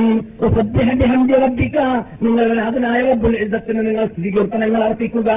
അഥവാ നമസ്കരിച്ചു കൂട്ടുക. നമസ്കാരത്തിനാണല്ലോ നാം കൂടുതൽ സ്തുതികീർത്തനങ്ങൾ അർപ്പിക്കാറുള്ളത്. ഫാത്തിഹ മുതൽ അവസാനം അസ്സലാമു അലൈക്കും വരേക്കുള്ളതായ പ്രാർത്ഥനകൾ പരിശോധിച്ചാൽ അവിടെയെല്ലാം അള്ളാഹുവിനെ വാഴ്ത്തുന്നതും പുകഴ്ത്തുന്നതുമായ വാക്കുകൾ കാണാം. അള്ളാഹു പറയുന്നു അബ്ല തുലൂഇ ശംസി, സൂര്യോദയത്തിന് മുമ്പായിട്ട്. അതേതാണ്? നമസ്കാരം. കബിലൽ ഖുറൂബി, സൂര്യാസ്തമാനത്തിന് മുമ്പായിട്ട്. അതൊക്കെയാണ് അസറും ളുഹറും. അസറും ളുഹറിനെ പോലെയാണ് നമസ്കരിക്കുക, അത് സൂര്യ അസ്തമാനത്തിന് മുമ്പായിട്ട്. ഒമിനല്ലൈലി ഫസബ്ബിഹു, നിങ്ങൾ രാത്രിയിൽ അല്ലാഹുവിനെ സ്തുതികീർത്തനങ്ങൾ അർപ്പിക്കുകയും ചെയ്യുക. അതെപ്പോഴാണ്? ഏക നമസ്കാരം. അഞ്ചെത്തായില്ലേ? ഈ വ്യക്തമായിട്ട് സുബഹ്, ളുഹർ, അസർ, മഗ്‌രിബ്, ഇശ എന്ന് തന്നെ എണ്ണീട്ട് പറയുമ്പോൾ സാഹിത്യ ശൈലിയുള്ള ഖുർആനാണിത്, അല്ലാഹുവിന്റെ വചനമാണിത്, മെയിൻ തത്വങ്ങൾ പറയുന്ന ഗ്രന്ഥമാണിത്. അതിന്റെ വിശദീകരണം നൽകാനാണ് ഖുർആൻ ഇറക്കിക്കഴിഞ്ഞാൽ അതിന്റെ വിശദീകരണം ഞാൻ ഏറ്റെടുത്തിരിക്കുകയാണ് എന്റെ ദൂതരിലൂടെ എന്ന് അല്ലാഹു തന്നെ ഖുർആനിൽ പറയുന്നുണ്ട്. നിങ്ങൾക്ക് ഖുർആൻ മാത്രം കൊണ്ട് നിങ്ങളുടെ ഭാര്യയുടെ ഹൈബും നിഫാസും ക്ലിയറാക്കാൻ പറ്റൂല. നിങ്ങളുടെ ഭാര്യയ്ക്ക് നിഫാസും പ്രസവച്ചവരെയുണ്ടാകുമ്പോൾ ഖുർആനിൽ വിധി കാണുകയില്ല. ഞാൻ അയച്ച റസൂൽ നിങ്ങൾക്ക് വിധി പറഞ്ഞു തരുമെന്നുള്ള പറയും പോലെ ഇരിക്കുന്നു. നിങ്ങളുടെ സക്കാത്തിന്റെ വിതരണം നിങ്ങൾക്ക് ഓഹരി വെക്കാൻ ഖുർആനിലൂടെ നിങ്ങൾക്ക് വ്യക്തമായ വിധി ലഭിക്കുകയില്ല. മൊത്തത്തിൽ പറയുന്നതാണ് ഖുർആൻ. മാനുഷികത്വ കഴിവുള്ള അള്ളാഹുവിന്റെ ഗ്രന്ഥമാണ് ഖുർആൻ. അതിന്റെ തത്വങ്ങളിലേക്ക് നിങ്ങളെ ക്ഷണിക്കുന്നതാണ് ഖുർആൻ. വിശദീകരണം വേണമോ? നിങ്ങൾ റസൂൽ പറയുന്നതിലേക്ക് മടങ്ങുമോ? അള്ളാഹു ഖുർആനെ സംരക്ഷിക്കുമ്പോൾ ഹദീസിനെയും സംരക്ഷിച്ചു എന്ന് കഴിഞ്ഞ ക്ലാസ്സിൽ നാം ഖുർആനിലൂടെ പഠിച്ചു. ഹദീസിനെ ഖുർആൻ സംരക്ഷിക്കുമ്പോൾ സംരക്ഷിച്ചില്ലെങ്കിൽ അത് ഖുർആൻ അപകടമാണ്. കാരണം ഖുർആന്റെ സംരക്ഷണം ഹദീസിലൂടെയാണ്. എന്തുകൊണ്ട് അല്ലാഹു പറയുന്നു സുമ്മ ഇന്ന അലൈനാ ബയാന, ഖുർആന്റെ വിശദീകരണം നൽകുന്ന ഉത്തരവാദിത്വം അലൈന. അലൈന എന്ന് പറഞ്ഞാൽ എന്താണ്? ലക അലൈനി അസുറിയാൻ, നിനക്ക് എന്റെ മേലിൽ 100 റിയാലുണ്ടെന്ന് പറഞ്ഞാൽ അറബി ഭാഷയിൽ എന്റെ ബാധ്യതയാണെന്നാണ്. നിങ്ങൾക്ക് ഞാൻ 100 റിയാൽ തരാൻ എന്റെ ബാധ്യതയാണ്, കടമാണ് എന്നാണ്. അല്ലാഹു പറയുന്നു എന്റെ ബാധ്യതയാണ് നിങ്ങൾക്കറിഞ്ഞ ഖുർആന്റെ വിശദീകരണം എത്തിച്ചേരുക. ആരിലൂടെ? മുഹമ്മദ് നബി സല്ലല്ലാഹു അലൈഹി വസല്ലമയിലൂടെ. അതുകൊണ്ട് അല്ലാഹു പറഞ്ഞ വാക്ക് നിങ്ങൾക്ക് മനസ്സിലാകുന്നുണ്ട്. കഴിഞ്ഞ 5 കേസറ്റിലും ഞാൻ പറഞ്ഞതാണ് എന്ത്? ഖുർആനെ ഞാൻ നിങ്ങളിലേക്ക് ഇറക്കി തരാൻ കാരണം എന്താണ്? റസൂലേ പറയുമ്പോലെ ഇരിക്കുന്നു, മുഹമ്മദിന്റെ പകരം ജിബ്രീലിനെ അവിടെ ബഹിരാകാശത്തിലേക്ക് വിട്ടിട്ട് ജിബ്രീലിനോട് പറയുക 1000 കോപ്പി എന്നിട്ട് വിതരണം ചെയ്തേക്ക് ഖുർആന്റെ. അങ്ങനെ 1000, 10,000, ലക്ഷം കോപ്പി അവിടെ നിങ്ങളെ വിതരണം ചെയ്താ പോലെ. എന്തിനാ മുഹമ്മദ് മധ്യത്തിൽ? കഴിവ് കൽപ്പുള്ള പ്രാപ്തിയുള്ള നേതാവായ കൊള്ളുന്നാളായ കളവ് പറയാത്തവരാണെന്ന് കുടുംബവും നാട്ടുകാരും കൂട്ടുകാരും വീട്ടുകാരും സമൂഹവും ലോകവും അംഗീകരിക്കുന്ന വ്യക്തിയായ അമീൻ എന്ന പേരിൽ ശത്രുക്കളെ വെളിച്ചെന്നവരായ ആ മുഹമ്മദിനെ എന്തിനാണ് ഞാൻ മധ്യത്തിൽ വെച്ചത്? അമീനായ ജിബ്രീൽ കൊണ്ടുവന്നതായ ആ ഗ്രന്ഥത്തെ അമീനായ മുഹമ്മദിലേക്ക് എന്തിനാണ് ഇറക്കിയത്? നിങ്ങളിലേക്ക് ഇറക്കപ്പെടുന്ന ഖുർആനിൽ 50 വ്യക്തമാണെന്ന് നിങ്ങൾക്ക് തോന്നുന്നില്ലെങ്കിൽ അത് വ്യക്തമാക്കി അദ്ദേഹം തരാൻ വേണ്ടിയാണ്. അത് വ്യക്തമാക്കണം, മുഹമ്മദിനെ വ്യക്തമാക്കി തരണം. അപ്പോൾ മോനോക്തിന്റെ ഉടമകൾ ഒരിക്കലും, ഞങ്ങൾ ഇപ്പോൾ മുസ്ലിങ്ങളാണ്, മോനോക്തിൽ അടിയുറച്ച് ജീവിച്ചാൽ ഖുർആന്റെ പിന്നിലേക്ക് ഞങ്ങൾ മടങ്ങിയതല്ലേ എന്ന തെറ്റിദ്ധാരണ നീക്കി വെക്കണം. ഇസ്ലാമിന്റെ വീക്ഷണത്തിൽ നിന്ന് മുർത്തദ്ദുകളാണ്. മുർത്തദ്ദുകൾ ഓർജിനൽ സാധനങ്ങളെക്കാളും അള്ളാന്റെ അടുക്കൽ ഏറ്റവും കുഴപ്പത്തിനും ശാപത്തിനും ഇരയായവരാണ്. കാദ്രികളൊക്കെ കൊല്ലാൻ ഇസ്ലാം പഠിപ്പിക്കുന്നുണ്ടോ? ഉണ്ടോ? ഇല്ല. കാഫിറുകളെ കൊല്ലാൻ ഇസ്ലാം കൽപ്പിക്കുന്നുണ്ടോ? ഇല്ല. വാളവുമായിട്ട് നമ്മളോട് നേരിട്ട് പോരാടാൻ വേണ്ടി പോർക്കളത്തിൽ ഇറങ്ങിയതായ പരാക്രമികളോട് പോരാടാൻ വേണ്ടി പറഞ്ഞതല്ലാതെ കാണുന്ന ഹിന്ദുക്കളെയൊക്കെ പരിശോധിച്ച് കണ്ടുപിടിച്ച് എല്ലാവരെയും കൊല്ലാൻ ഇസ്ലാം കൽപ്പിക്കുന്നുണ്ടോ? ഇല്ല. അതേസമയത്ത് ഇസ്ലാമിക ഭരണകൂടമുള്ള നാടാണെങ്കിൽ ഇസ്ലാമിൽ നിന്ന് കഞ്ചപ്പ് ഊണൊക്കാക്കിയതായ ഒരു മുർത്തദിനെ തൗബയ്ക്ക് ആവശ്യപ്പെട്ടിട്ട് 3 ദിവസത്തിലൂടെ തൗബ ചെയ്തില്ലെങ്കിൽ അവരുടെ കഴുത്ത് വെട്ടി കൊല്ലണമെന്നാണ് ഇസ്ലാം പറയുന്നത്. അത്രയും ഉറപ്പാണ് ഇസ്ലാമിൽ നിന്നിട്ട് ഏറ്റെടുക്കാവുക എന്നത്. അതുകൊണ്ട് ഞാൻ നിങ്ങളോട് സംസാരിക്കുമ്പോൾ എന്റെ കേസറ്റ് കേൾക്കുന്നതായ സഹോദരന്മാർ, കേരളത്തിൽ ഇരിക്കുന്നവർ തെറ്റിദ്ധരിച്ചു പോകരുത്. അപകടത്തിലേക്കും വിപ്ലവത്തിലേക്കും ജനങ്ങളെ ഞാനിതിലൂടെ ക്ഷണിക്കുകയാണ് എന്ന് ഒരിക്കലും അല്ല. പണ്ടൊരിക്കൽ നമ്മുടെ നാട്ടിൽ മുസ്ലിമായ ഒരു ഹാജിയാർ പെട്ടെന്ന് രാമസിംഹനായപ്പോൾ അവിടെ മലപ്പുറക്കാർ 6 പേര് വന്നിട്ട് അദ്ദേഹത്തിന്റെ ശിരസ് താഴെടുത്ത് വെച്ച സംഭവം നമുക്കറിയാം. പക്ഷേ ആ രൂപത്തിൽ കൊലപാതകക്കാർ ഇസ്ലാം കൽപ്പിക്കുന്നില്ല. ഇസ്ലാമിക ഭരണകൂടം ഉള്ളിടത്ത് മാത്രമാണ് ഇങ്ങനെയുള്ള മുർത്തദുകളുടെ തലയിറക്കി വെക്കേണ്ടത്. പക്ഷേ ഈ തലയിറക്കി വെച്ചില്ലെങ്കിലും അവൻ ജീവിക്കുമ്പോഴെല്ലാം ഓരോ നിമിഷത്തിലും അവൻ മരിച്ചുകൊണ്ടേ ഇരിക്കുന്നുണ്ട് എന്ന രൂപത്തിലുള്ള നിങ്ങടെയുള്ള ജീവിതമാണ് ജീവിക്കാൻ ചുറ്റുപാടാണ് നാം ഉണ്ടാക്കി കൊടുക്കേണ്ടത്. ഭൂമത്തിലേക്ക് നീങ്ങിയവന്റെ അവന്റെ മക്കളെ കെട്ടിച്ചു കൊടുക്കാൻ പറ്റൂല, അവന്റെ ഭാര്യയെ തൊടാൻ പറ്റുകയില്ല. തലാഖ് ഓട്ടോമാറ്റിക്കായി പോകുന്നുണ്ട്, ഓട്ടോമാറ്റിക്കായി. അതാണ് ബഹുഭൂരിപക്ഷത്തിന് അഭിപ്രായം. മറ്റൊരു അഭിപ്രായത്തിൽ ഭാര്യയ്ക്ക് പോയിട്ട് കാലിയോട് പറഞ്ഞിട്ട് ഫസ്റ്റ് ചെയ്ത് അവനെ ക്യാൻസൽ ചെയ്യാം, എന്നിട്ട് 3 മാസത്തിന്റെ ഇടയ്ക്ക് തൗബ ചെയ്തിട്ട് മടങ്ങുകയാണെങ്കിൽ ഒരഭിപ്രായത്തിൽ പുതിയ നിക്കാഹോടുകൂടി, അഥവാ 3 മാസം പൂർത്തിയാവുന്നതിന് മുമ്പായിട്ട് ഒരഭിപ്രായത്തിൽ പുതിയ നിക്കാഹില്ലാതെ മടങ്ങുമെന്നാണ്. ഏതായാലും ഇരിക്കട്ടെ, ഒരു പക്ഷേ നിങ്ങൾ ചോദിച്ചേക്കാം, ഇതേ രീതിയല്ല അല്ലാഹുവിനെ വിളിച്ച് പ്രാർത്ഥിക്കുന്നവർക്ക്? ഈ പറയുന്ന 3 ഒത്തുകാരന്റെ ഭാര്യ 3 ഒത്തുകാരിയാണെങ്കിൽ അവരെ സംബന്ധിച്ചിടത്തോളം പിന്നെ പ്രശ്നമില്ല.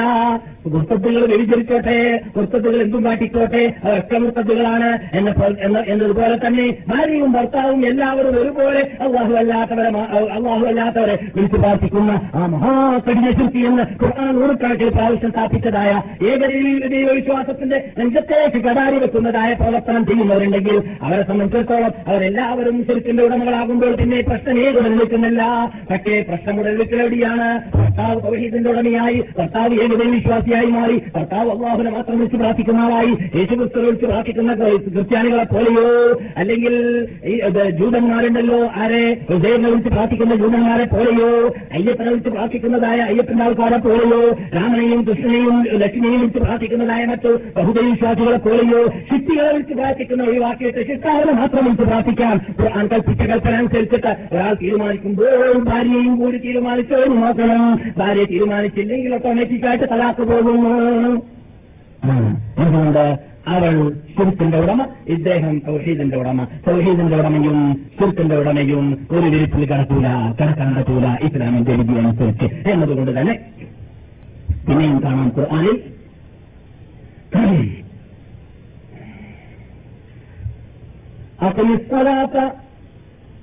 لدلوك الشمس إلى غسق الليل وقرآن الفجر إن قرآن الفجر كان مشهودا أقم الصلاة لدلوك الشمس സൂര്യൻ മുഴുവൻ വരെയിൽ നിന്നിട്ട് തെറ്റുന്ന ടൈമാണ് ദുലൂക്ക് ശംസ് എന്ന് പറഞ്ഞാൽ ദവാലാവുക. ആ സന്ദർഭത്തിൽ നിങ്ങൾ നമസ്കരിക്കണം. അതേ നമസ്കാരമാണ് ളുഹു നമസ്കാരം. ഇലാ ഗസഖിൽ ലൈലി, രാത്രിയിലാകുന്നത് വരേക്കും നിങ്ങൾ നിസ്കരിക്കണം. അതെതൊക്കെയാണ്? അസർ, മഗ്‌രിബ്, ഇശാ. അസർ, മഗ്‌രിബ്, ഇശാ. ളുഹർ തുടങ്ങിയാല് അസർ, മഗ്‌രിബ്, ഇശാ അതിൽപ്പെട്ടു. ഇനി പിന്നെയോ ഖുർആനുൽ ഫജ്രി, കൂടുതൽ ഖുർആൻ പാരായണം ചെയ്തുകൊണ്ട് ഓതി നിസ്കരിക്കേണ്ടതായ ഫജ്ർ നമസ്കാരവും നിങ്ങൾ നമസ്കരിക്കുക. ഇന്ന ഖുർആനുൽ ഫജ്രി കാന മശ്ഹൂദാ. സുബഹി നമസ്കാരം അത് പരലോകത്തിൽ നിങ്ങൾക്ക് സാക്ഷി നിൽക്കുന്ന നമസ്കാരമാണ്. അതുകൊണ്ടാണ് സുബഹി നമസ്കാരത്തിൽ എന്ത് ചെയ്യുന്നത്? വീട്ടിൽ വിളിച്ചു ഓതേണ്ടി വരുന്നു. ഓതുന്നു. എന്തിനാണ്? ശ്രദ്ധിക്കണം. നമ്മൾ പരിശോധിച്ച് നോക്കുക, എവിടേക്കാണ് അല്ലാഹു സുബ്ഹാനഹു വ തആല രഹസ്യമായിട്ട് ഉച്ചരിക്കാൻ വേണ്ടി കൽപ്പിച്ചത്? ജോലി ടൈമിൽ ഏതൊക്കെയാണ്? ളുഹർ, അസർ. എന്താണ് മനുഷ്യന്മാർ ദുർബി പിടിച്ച ജോലിയിലും ഉദ്യോഗത്തിലും ജോലിയിലൊക്കെ ആകുമ്പോൾ ഖുർആൻ ഇമാം ഓതിയാല് അത് ശ്രദ്ധിക്കാൻ പറ്റൂല. മൂപ്പർ കാൽക്കുലേറ്ററിന്റെ കൂടെയോ അല്ലെങ്കിൽ റിമോട്ട് കൺട്രോളിന്റെ കൂടെയോ ആയിരിക്കും, വേറെന്തെങ്കിലും പരിപാടിയായിരിക്കും. അതുകൊണ്ട് ഖുർആൻ ശ്രദ്ധിക്കാൻ ചിലപ്പോൾ തോന്നിക്കണമെന്നില്ല. ളുഹറും അസറും ടൈമിൽ അത് ജോലി ടൈമാണ്. പക്ഷെ ജോലി ടൈമല്ലാതെ വിശ്രമ ടൈം വരുമ്പോൾ അവിടെയാണ് എന്ത് പറഞ്ഞത്?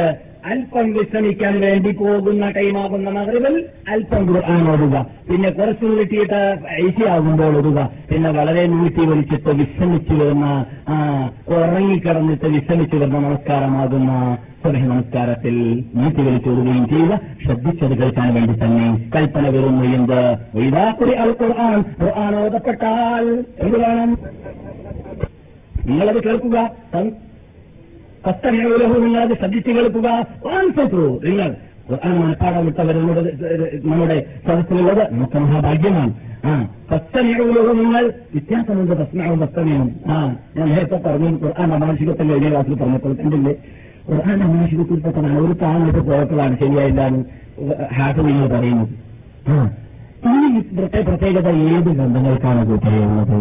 ഏത് ഗ്രന്ഥങ്ങൾക്കാണ്? ഒരു താങ്ങിട്ട് പോയി എന്താ ചേഞ്ചി വരാൻ പോകുന്നത്? പ്രശ്നവും പ്രശ്നവും എന്താ വരാൻ പോകുന്നതാണ് നമ്മൾ ചോദിക്കാം. നമ്മൾക്ക് ആഴത്തിലിറങ്ങി പഠിക്കാനുള്ള ഭാഗ്യം കിട്ടിയില്ലെങ്കിൽ നാം ചോദിക്കാം എന്താ പ്രശ്നവും പ്രശ്നവുമായിട്ട് വ്യത്യാസമുണ്ട്. പ്രശ്നവും പറഞ്ഞാലോ കേൾക്കാനാണ്, സത്യമാണ് പറഞ്ഞാൽ എന്താണ്? ശ്രദ്ധിച്ചു കേൾക്കാനാണ്. സത്യമെന്ന് പറഞ്ഞാൽ വിയാദത്തിൽ മാന അറിയിക്കുമെന്നാണ് അറബി ഭാഷയുടെ ശൈലി, ഗ്രാമർ. ലഫ്ലുകൾ കൂടുമ്പോൾ, അക്ഷരം കൂടുമ്പോൾ അർത്ഥം കൂടും. കസ്തനയോരോ ഇത്തിമ ശ്രദ്ധിച്ചു കേൾക്കണം. പിന്നെയോ അനുസരിച്ചു. എന്താണ് അനുസരിച്ചു പറഞ്ഞാൽ? മൗനം ദേശിക്കാം.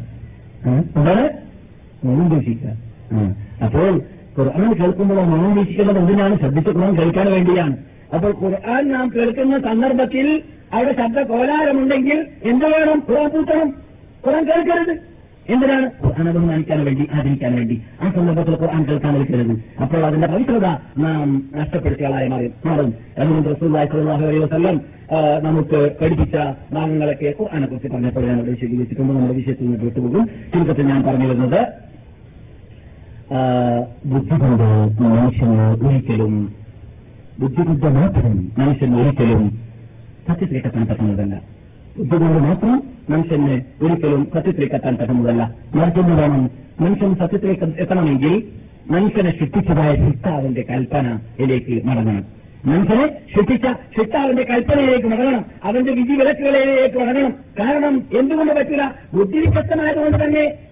സത്യത്തിലേക്ക് മനുഷ്യന്റെ ബുദ്ധിയോട് എത്താൻ പറ്റുമെങ്കിൽ റസൂലിനോട് തന്നെ, നിങ്ങൾ നോക്കൂ ശിക്ഷിച്ചു ഖുർആന്റെ ശൈലി, റസൂലിനോട് തന്നെ ബുദ്ധിക്ക് യോജിപ്പിച്ചുകൊണ്ട് വിധിക്കേണ്ട വിധികളുടെ പ്രശ്നത്തിൽ എല്ലാവരും ചിന്തിച്ചിട്ട് ബുദ്ധിക്ക് നന്നായി തോന്നുന്നത് ചെയ്യാൻ വേണ്ടി പറഞ്ഞപ്പോൾ റസൂലുള്ളാഹി സ്വല്ലല്ലാഹു അലൈഹി വസല്ലമയോട് തന്നെ നമ്മൾ കൽപ്പിച്ചുകൊണ്ട് നിങ്ങളുടെ പ്രശ്നത്തിൽ അവരോട് നിങ്ങൾ അഭിപ്രായം ആരായുക.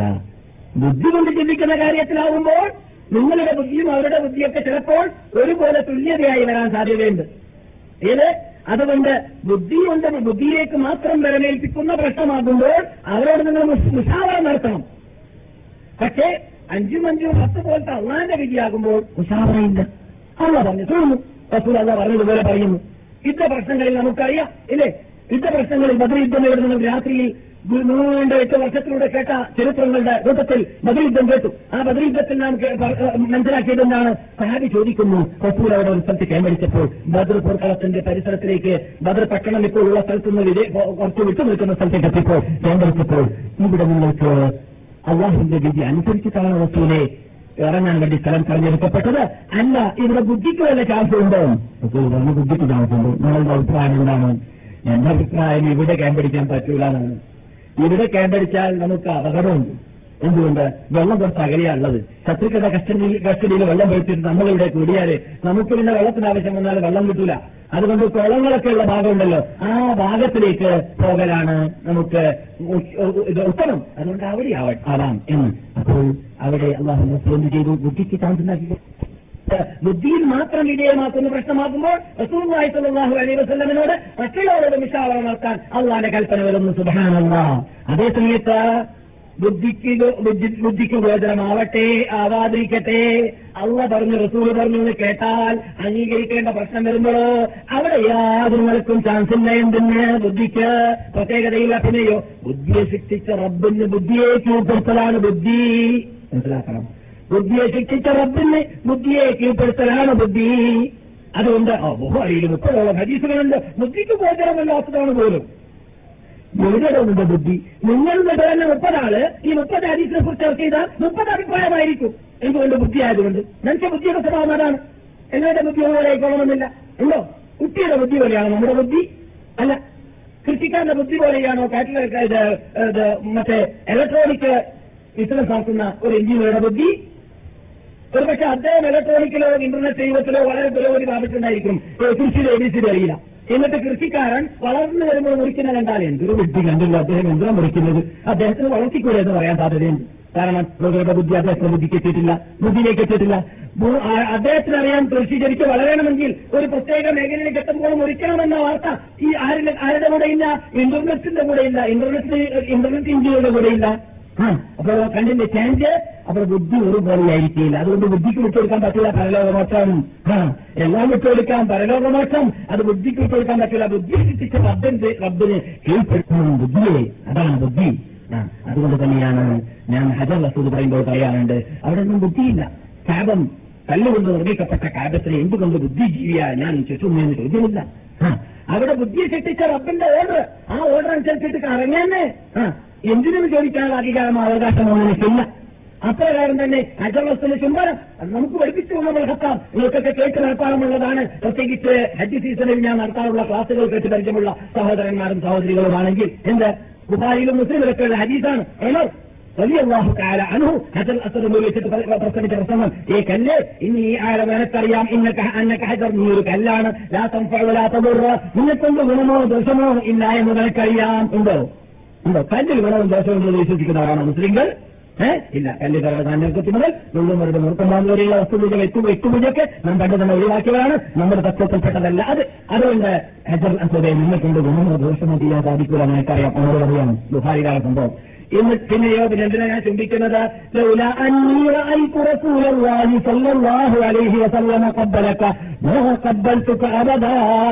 എന്റെ അരിശേദിലെ നേതാവായ നബിയുനാ മുഹമ്മദ് റസൂലുള്ളാഹി സല്ലല്ലാഹു അലൈഹി വസല്ലം നിന്നെ ചുംബിക്കുന്നതായിട്ട് ഞാൻ കണ്ടിട്ടില്ലെങ്കിൽ ഞാൻ നിന്നെ ചുംബിക്കുകയില്ലായിരുന്നേനെ. പക്ഷെ നബി ചുംബിച്ചാൽ ബുദ്ധിക്ക് യാതൊരു സ്ഥാനം അവിടെയില്ല.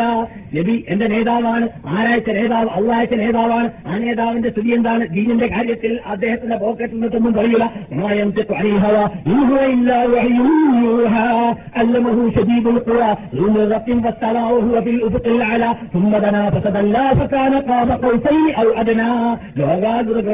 സൂറത്തുൽ നജ്മിൽ അല്ലാഹ് പറയുന്നത്. സൂറത്തുൽ നജ്മിൽ അല്ലാഹ് പറയുന്നത് എന്താ? വഹിയിലൂടെ അല്ലാതെ മുഹമ്മദ് സംസാരിക്കൂല എന്നുള്ള വാർത്ത, അള്ളാഹുവിന്റെ കൽപ്പനയുടെ അല്ലാതെ ദീന്റെ രീതി പറയില്ല എന്നുള്ള വാർത്ത. അതുകൊണ്ട് അള്ളാഹിന്റെ വിധിക്ക് നിരൂപണം നൽകുന്ന ശക്തിയോ വ്യക്തിയോ ഇല്ല. അള്ളാഹ് ചെയ്യുന്നതിനെ ചോദിക്കപ്പെടുകയില്ല. അവരോടാണ് ചോദിക്കപ്പെടുക, എന്തുകൊണ്ടടാ, എന്തുകൊണ്ടടി നീ ഇത് ചെയ്തില്ല, ചെയ്തു എന്ന കാര്യം. അതുകൊണ്ട് റസൂൽ പറഞ്ഞാൽ പിന്നെ ബുദ്ധി എവിടെ? യാതൊരു ബുദ്ധിക്ക് സ്ഥാനമില്ല. അതുകൊണ്ട് ബുദ്ധിക്ക് വിധി കൊടുക്കുമ്പോൾ എന്തെങ്കിലും ബുദ്ധി അനുസരിച്ചിട്ടാണ് ചെയ്യുന്നതെങ്കിൽ നിങ്ങൾക്ക് എല്ലാവർക്കും അറിയാവുന്ന കാര്യമാണ്. നമ്മുടെ വിഷയം അതല്ലെങ്കിലും ബുദ്ധിക്ക് യോജിച്ചിട്ടാണ് ചെയ്യുന്നതെങ്കിൽ എല്ലാവർക്കും താടി കൊടുത്തിട്ട് ജീവിക്കാനായിരിക്കും ആഗ്രഹം. എല്ലാവർക്കും താടി വലിച്ച് ജീവിക്കാനാണ് ആഗ്രഹം. പക്ഷേ റസൂലുള്ളാഹി സ്വല്ലല്ലാഹു അലൈഹി വസല്ലം പറയുന്നു, നിങ്ങൾക്ക് ഇങ്ങനെ വെച്ച് താടി മൃഗത്തിൽ താടിയില്ലാതെയാണ് പുരുഷന്മാരുടെ സ്വഭാവമെന്നാണ്, മുഴുവനായിട്ട് അവിടെ വരുമെന്നാണ് ജീവിതത്തിൽ പ്രവചിച്ച നബിയുനാ മുഹമ്മദ് റസൂലുള്ളാഹി. ബുദ്ധിക്ക് യോജിക്കുന്നില്ല ഹദീസുകൾ. അതുകൊണ്ട് ആ ഹദീസുകളൊക്കെ തള്ളണം. താടിയുടെ ഹദീസ് എന്ന് പറഞ്ഞുകൊണ്ട് തള്ളുന്നവരും ഉണ്ടായി കൂട്ടത്തിൽ. 5 നമസ്കാരം ഹദീസ് ഇല്ലാത്തതുകൊണ്ട് 3 നമസ്കാരമാക്കണമെന്ന് പറയാൻ രംഗത്തിറങ്ങിയവര്, അല്ലെങ്കിൽ ഹദീസ് ആഹാദാണെന്ന പേരിലായിരിക്കും അവരുടെ ഭാഗത്തുനിന്ന് വരുന്നതായ, അതായത് വളഞ്ഞൊടിഞ്ഞ ചിന്താഗതി. അതിന് മറുപടി അടുത്ത ക്ലാസ് നിങ്ങൾ കേൾക്കാൻ പോകുന്നുണ്ട്. ആഹാദുവായ ഹദീസിന്റെ രീതി നിങ്ങളെ സംബന്ധിച്ചിടത്തോളം ഇതൊന്നും പറയേണ്ട, പഠിക്കേണ്ട ആവശ്യമില്ലല്ലോ. നിങ്ങൾ മദീനത്ത് താമസിക്കുമ്പോൾ, മദീനയിൽ ജീവിക്കുന്ന കാലയളവിൽ, ഈ മദീനയിൽ ജീവിക്കുന്ന കാലയളവിൽ ഞങ്ങളുടെ ഈമാനെ സംരക്ഷിക്കേണ്ട ഭാഗങ്ങൾ മാത്രം പഠിച്ചാൽ പോരെ മൗലവി, പോരെ മൗലവി. എന്തിനാണ് പണ്ഡിതന്മാരൊക്കെ ചർച്ച ചെയ്യേണ്ട വിഷയമാകുന്ന ഖബറുല്ലാഹാദൊക്കെ നിങ്ങൾ പറയുന്നതെന്ന് ഒരു പക്ഷെ ചോദിച്ചേക്കാം. പക്ഷേ അങ്ങനെ ചോദിക്കുമ്പോൾ എനിക്ക് നിങ്ങളോട് പറയാനുള്ളത്, നിങ്ങൾ അല്ലാഹു ഈ സ്റ്റാൻഡേർഡിലേക്ക് എത്തിച്ചിരിക്കലേ, മദീനയിലേക്ക് കൊണ്ടുവന്നിരിക്കലേ, മദീനയിലേക്ക് വന്നിരിക്കലേ, വിശുദ്ധ ഭൂമിയിലേക്ക് ഭൂമിയെ ചുറ്റിപ്പറ്റി ജീവിക്കാനുള്ള ചാൻസ് തന്നിരിക്കവേ ഈ നാട്ടിൽ ജീവിക്കുന്ന മഹാത്മാക്കളുടെ അതേ സിദ്ധാന്തം നിങ്ങളിൽ ഉണ്ടാവണം. ഇവിടെ ജീവിച്ച മഹാത്മാക്കൾ ഉന്നത്തിൽ മഹാൻ പറയുന്നു. അമൃതപുരമൈമൂലപുരം മഹാറാമു തരാനുവാണ് അദ്ദേഹം. അദ്ദേഹം പറയുകയാണ്, അദ്ദേഹം ഹദീസുകൾ മുഴുവനും എഴുതിക്കഴിഞ്ഞു കഴിഞ്ഞ ശേഷം റസൂലിൽ നിന്നൊക്കെ വന്നതായ ലക്ഷത്തോളം വരുന്ന ഹദീസ് സഹിയില്ല കേട്ടോ, ലക്ഷത്തോളം വരുന്ന ഹദീസുകൾ വിഴുങ്ങിയ ശേഷം അദ്ദേഹം പറയുകയാണ്, എന്ത് പറയുന്നു, ഈ യമനിലോ അല്ലെങ്കിൽ ഷാമിലോ അല്ലെങ്കിൽ ലോകത്തിന്റെ ഏതെങ്കിലും മുക്കിലോ മൂലയിലോ എന്റെ ദൃഷ്ടിയിൽപ്പെടാത്ത, എന്റെ കണ്ണിൽപ്പെടാത്ത, ഞാൻ മനപ്പാടമിടാത്ത റസൂലിന്റെ വചനം ഉണ്ടെന്ന് കേട്ടാൽ ഞാൻ അവിടുത്തെ യാത്ര ചെയ്തിരുന്നേനെ. പക്ഷേ അദ്ദേഹത്തിന് മനസ്സിലായ ശേഷമാണ് പറയുന്നത് എന്ത്, എഴുതിയ ശേഷം അള്ളാഹു റസൂലിനെ തൊട്ട് വന്ന സർവ്വ ഹദീസുകളും ഏകദേശം ലോകത്തിന്റെ നാനാഭാഗത്തു നിന്നും ലോകത്തെ ഹാഫിളാക്കി കഴിഞ്ഞു എന്ന് മനസ്സിലാക്കിയ ശേഷമാണ്. അത്രയും സൂക്ഷ്മമായിട്ട് പഠിക്കണമെന്ന നിർബന്ധം അവരിൽ ഉണ്ടായിരുന്നു. ഹദീസ് മുഴുവനും സഹിയാണെന്ന് നാം പറയുന്നില്ല, ഹദീസ് ലൈഫുണ്ട്, സഹിയുണ്ട്. എന്നാലും നമ്മുടെ മൂലാധാരമാകുന്ന ഖുർആൻ നാം പഠിക്കാൻ മനക്കരുന്നത് പോലെ നമ്മുടെ മൂലാധാരമാകുന്ന നമ്മുടെ വിശുദ്ധേതാവായ കണ്ണായ കരളായ ഹൃദയമായ നമുക്ക് പരലോകത്തിൽ ശുപാർശ ചെയ്യേണ്ട ഏകനേതാവായ ിന്റെ ആ സുന്ദരമായ തൊള്ളയിലൂടെ വായയിലൂടെ ചെറുപ്പാക്കപ്പെട്ട വായയിലൂടെ 23 വർഷത്തിലൂടെ വന്നതായ ധാരാളം നിബിവചനങ്ങൾ ഉണ്ടായിട്ടുണ്ട്. ആ നിബിവചനങ്ങൾ എന്നിട്ട് ഏതെങ്കിലും ഒരു നിബിവചനം മനഃപ്പാഠമാണെന്നോ അല്ലെങ്കിൽ പഠിക്കണമെന്നോ അല്ലെങ്കിൽ പരിഭാഷ വായിക്കണമെന്നോ പൂജി എന്റെയും നിങ്ങളുടെയും ഹൃദയത്തിലൂടെ എടുത്തില്ലെങ്കിൽ എന്ത് കൂടാണ്, എന്ത് പങ്കാണ് ഈ ജീവനോട്, ഈ മതത്തിനോട്, ഈ ഹദീസിനോട്, ഈ ഖുർആനോട് നമ്മുടെ നേതാക്കളോട് എനിക്കും നിങ്ങൾക്കും പറയാനുള്ളത് എന്നാണ് എനിക്ക് നിങ്ങളോട് ചോദിക്കാനുള്ളത്. ലോകത്തിൽ ജീവിക്കുന്ന വഴിയിൽ ബഹുഭൂരിപക്ഷത്തിന്റെ ലക്ഷ്യം പരലോകമോക്ഷമല്ല, മറിച്ച് ഇഹ ലോകമോക്ഷം മാത്രമാണ്. അക്കൂട്ടത്തിൽ നാം പെടാൻ പാടില്ലല്ലോ.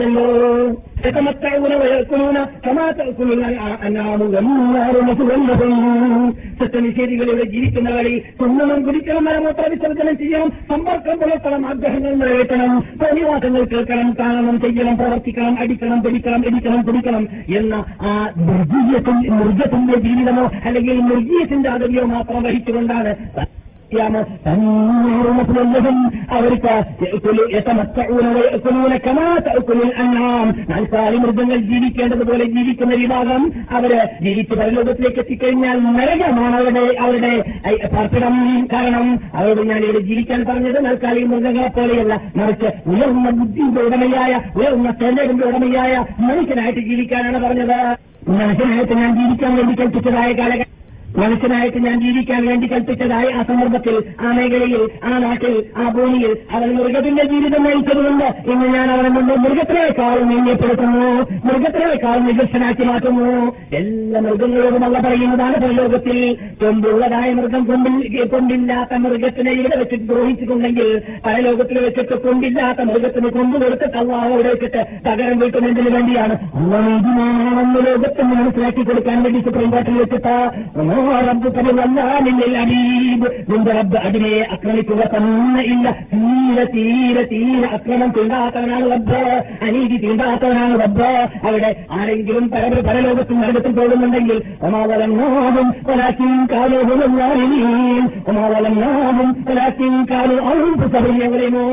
അവരെ അക്രമിച്ചിട്ടേ ഇല്ല, അവരുടെ സ്വയം സംരംഭത്തിന് ശരീരത്തെ അവരാണ് അക്രമിച്ചത്, അവരാണ് പല അക്രമം ചെയ്തത് എന്നുള്ള പറയുന്ന രംഗം വരാൻ പോകുന്നുണ്ട്. അങ്ങനെയുള്ള സന്ദർഭത്തിൽ അല്ലാഹു സുബ്ഹാനഹു വ തആല നാൽക്കാലി മൃഗങ്ങളെ മണ്ണാക്കി മാറ്റുന്നതായ രംഗത്തിൽ അല്ലാഹു സുബ്ഹാനഹു വ തആല ആ നാൽക്കാലി മൃഗങ്ങളോട് പറയുന്നതാണ് അല്ലയോ നാൽക്കാലി മൃഗങ്ങളെ നന്നായി കൊള്ളുക എന്ന്. അങ്ങനെ ഇവിടെ ആദ്യം മുതൽ എന്തിനും വരെ ജീവിച്ചു മരിച്ചു പോയതും അതിന് മുമ്പും ശേഷവും മരിച്ചു പോയതുമായ മൃഗങ്ങളുണ്ടെങ്കിൽ ആ മൃഗങ്ങളെയെല്ലാം മണ്ണാക്കി മാറ്റപ്പെടുന്ന വേളയിൽ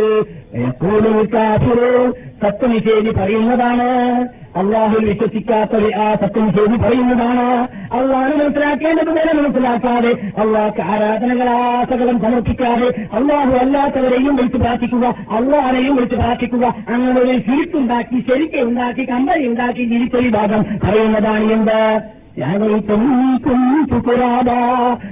ആ നാൽക്കാലി മൃഗത്തെ പോലെ മണ്ണായാൻ തൽക്കേടില്ലായിരുന്നേനെ. അള്ള പറയും, ഇല്ല, നിന്നോട് പണ്ട് നാൽക്കാലി മൃഗമാവരുതെന്ന് പറഞ്ഞപ്പോൾ നീ എന്തിനാണ് നാൽക്കാലി മൃഗമായത്? അതുകൊണ്ട് നിന്നെ ഞാനിന്ന് മണ്ണാക്കൂല, മറിച്ച് ആ നാൽക്കാലി മൃഗത്തിലേക്കാളും നിന്നെ ഞാൻ മുന്നയാക്കിയിട്ട് നരകത്തിലേക്ക് തെളിച്ചു കൊണ്ടുപോയി അവിടെ ചൂടുപിടിക്കപ്പെടുമെന്ന് പറയുന്ന കാലഘട്ടം വരാൻ പോകുന്നുണ്ട്. അള്ളാഹു നമ്മെ കാത്തിരക്ഷിക്കട്ടെ.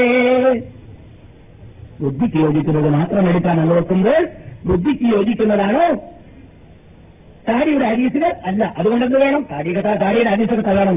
സുഹൃത്തുക്കളെ, ഒരു മനുഷ്യൻ അഞ്ചൊക്കെ നമസ്കരിക്കാതിരിക്കുക എന്നത് അഞ്ചൊക്കെ ഇല്ല എന്ന് പറയലോ രണ്ടും ചേഞ്ചുണ്ട്. ഒരു മനുഷ്യൻ നോമ്പ് പിടിക്കുന്നുണ്ടെങ്കിൽ ആ നോമ്പ് പിടിക്കാത്തത് കാരണത്താൽ നരകത്തിലേക്ക്, നോമ്പ് പിടിക്കാത്തതനുസരിച്ച് ശിക്ഷ അനുഭവിക്കാൻ നരകത്തിലേക്ക് പോകേണ്ടി വരും. പക്ഷെ നോമ്പ് വേണ്ടാന്ന്, നോമ്പ് ഇല്ലാന്ന് വെച്ചാലോ, നോമ്പ് ഇസ്ലാമിലില്ലാന്ന് വെച്ചാലോ, മുർത്തതാകും. ആ നിഷേധിക്കല് വേറെ, ചെയ്യാതിരിക്കല് വേറെ. ചെയ്യാതിരുന്നാൽ അതിന്റെ കോൺസെപ്റ്റ് രക്ഷ, നിഷേധിച്ചാല് കാഫറായി. അഞ്ചൊക്കില്ല നമുക്കെന്ന് പറയുമ്പോൾ കാഫറായി, മുർത്തതായി. മനസ്സിലല്ലേ? അതുപോലെ തന്നെ ഒരു മനുഷ്യൻ താഴെ വെക്കേണ്ട ആവശ്യമേ ഇല്ല, ഹദീസില്ലേ ഇല്ല എന്ന് പറയൽ അത് നിഷേധിക്കലാണോ? എന്തുകൊണ്ട്? ഇനി ഹദീസില്ലെങ്കിൽ തന്നെ ഹദീസ് ഇല്ല എന്ന് തന്നെ വെക്കുക. റസൂലിന്റെ പരിചയമുള്ള സഹാബാക്കൾ ഇവിടെ ജീവിച്ചത് താബിഈങ്ങൾ കണ്ടു. അത് ഖുർആൻ എന്നതുപോലെ പരാത്രായിട്ട് ഇവിടെ റസൂലിന്റെ കോലം നമ്മുടെ മുമ്പിലേക്ക് വന്നു. റസൂലിന്റെ കോലത്തിൽ ഏതെങ്കിലും ഒരു വ്യക്തിയെ സംബന്ധിച്ചിടത്തോളം നിത്യസേവി ചെയ്യുന്ന ആളാണ് റസൂലി എന്ന ഒരു കോലം പറഞ്ഞൊരു മസലൂക്കൾ നിങ്ങൾ കേട്ടോ കണ്ടോ? ഹദീസ് വേണ്ട. നിങ്ങൾ എന്നിട്ട് താടി വടിക്കുന്നവരുണ്ടെങ്കിൽ ബഷീറിന് നമുക്ക് സത്യം പറയുമ്പോഴത് പറയേണ്ടി വരുന്നു. ഇതിനല്ലേ ഇസ്ലാമിന്റെ നിയമം പറയുമ്പോഴത് പറയേണ്ടി വരുന്നു. കൃത്യമായിട്ടും പറയണം, ഇല്ലെങ്കിൽ അള്ളാഹ് എന്നെ വിടൂല. ഇവിടെ മദീനയിൽ പോയിട്ട് മദീനയിൽ 19 കൊല്ലം താമസിക്കാനുള്ള ചാൻസ് തന്നിട്ട് ഖുർആൻ ഹദീസൊക്കെ പഠിക്കാനുള്ള ചാൻസ് എനിക്ക് തന്നിട്ട് അവരെ പ്രസംഗിക്കാനുള്ളതായ അനുവാദം ഗവൺമെന്റിലൂടെ നിനക്ക് വാങ്ങി തന്നിട്ട് ഈ ജനങ്ങളുടെ മുമ്പിൽ സംസാരിക്കുമ്പോൾ നിന്റെ കാര്യലാഭത്തിന് വേണ്ടിയോ സ്ഥാനമോഹത്തിന് വേണ്ടിയോ ആൾക്കാരുടെ പ്രേമവും സ്നേഹവും സമ്പാദിക്കാൻ വേണ്ടിയോ എന്തിനാണ് മറച്ചു വെച്ചത് എന്നോട് നമ്മൾ ചോദിച്ചാൽ ഞാൻ അപകടത്തിൽ പെട്ടുപോകും. അതുകൊണ്ട് അതിന്റെ കാര്യം പറയാതിരിക്കാൻ പറ്റൂല. ഹദീസുകൾ ബുഖാരിയിലും മുസ്ലിമിലും പുറമെ അല്ലാതെ ഡസൻ കണക്കിൽ ഹദീസുകൾ താടി നീക്കണമെന്നും നീക്ക വെക്കണമെന്നും നിങ്ങളുടെ ചരിത്രത്തിൽ അന്തരിക്കുമെന്നും ലഭിക്കുന്ന മുഹമ്മദ് റസൂലുള്ളാഹി പറയും. മനസ്സിലായില്ലേ? അപ്പോൾ ബുദ്ധിക്ക് ഞാനിത് പറയുന്നത് നിങ്ങളോട് മാത്രമല്ല, അല്ലയോ പണ്ഡിതന്മാരാണെന്ന് പറയാനവരെ മടിക്കാത്ത വിഭാഗം, ഹദീസിന്റെ ആൾക്കാരാണെന്ന് ഞങ്ങൾ എന്ന് പറയുന്നത് പറയാനവരെ മടിക്കാത്ത വിഭാഗം, തൗഹീദിനെ സംരക്ഷിക്കുന്നവരാണ് ഞങ്ങൾ എന്നവരെ പറയാൻ മടിക്കാത്ത വിഭാഗം, താടിയെ നിഷേധിക്കുവാനും അതുപോലെ ഹദീസിൽ സ്ഥിരീകരിക്കപ്പെട്ട പലതിനെയും ബുദ്ധിക്ക് പോകണമെന്ന എന്ന് പറഞ്ഞ് നിഷേധിക്കാനും ഞങ്ങൾ കഴിഞ്ഞതുകൊണ്ട് അവർക്ക് കൂടി മറുപടിയാണ് നമ്മൾ മനസ്സിലാക്കണം. അതുകൊണ്ട് തന്നെ അങ്ങനെയുള്ള ആൾ പരിശോധിച്ച് നോക്കിയാൽ പണ്ഡിതനായിട്ട് പോലും വെച്ചാലും താടി വിട്ട് വരില്ല. എന്തുകൊണ്ട്? താടി ഹൃദയത്തിന് വെച്ചാലേ താടി പുറത്തു വരുള്ളൂ. താടി ദേഹത്തിൽ കൂടി വെച്ചാൽ താടി തിരിച്ചു വരില്ല എന്നതുകൊണ്ട് തന്നെയാണ് അല്ലാഹു ഹിദായത്തിലാക്കട്ടെ. സഹീഹ് ബുഖാരിയിൽ 5892 ഹദീസ്, 5893 നമ്പർ ഹദീസ്. ഈ ഹദീസുകൾ പരിശോധിച്ച് നോക്കിയാൽ അവിടെയൊക്കെ നമ്മുടെ നിഷേധിനെ നേതാവ് പറയുന്നതായ വാക്കുകൾ വളരെ വ്യക്തമായിട്ട് കാണാം.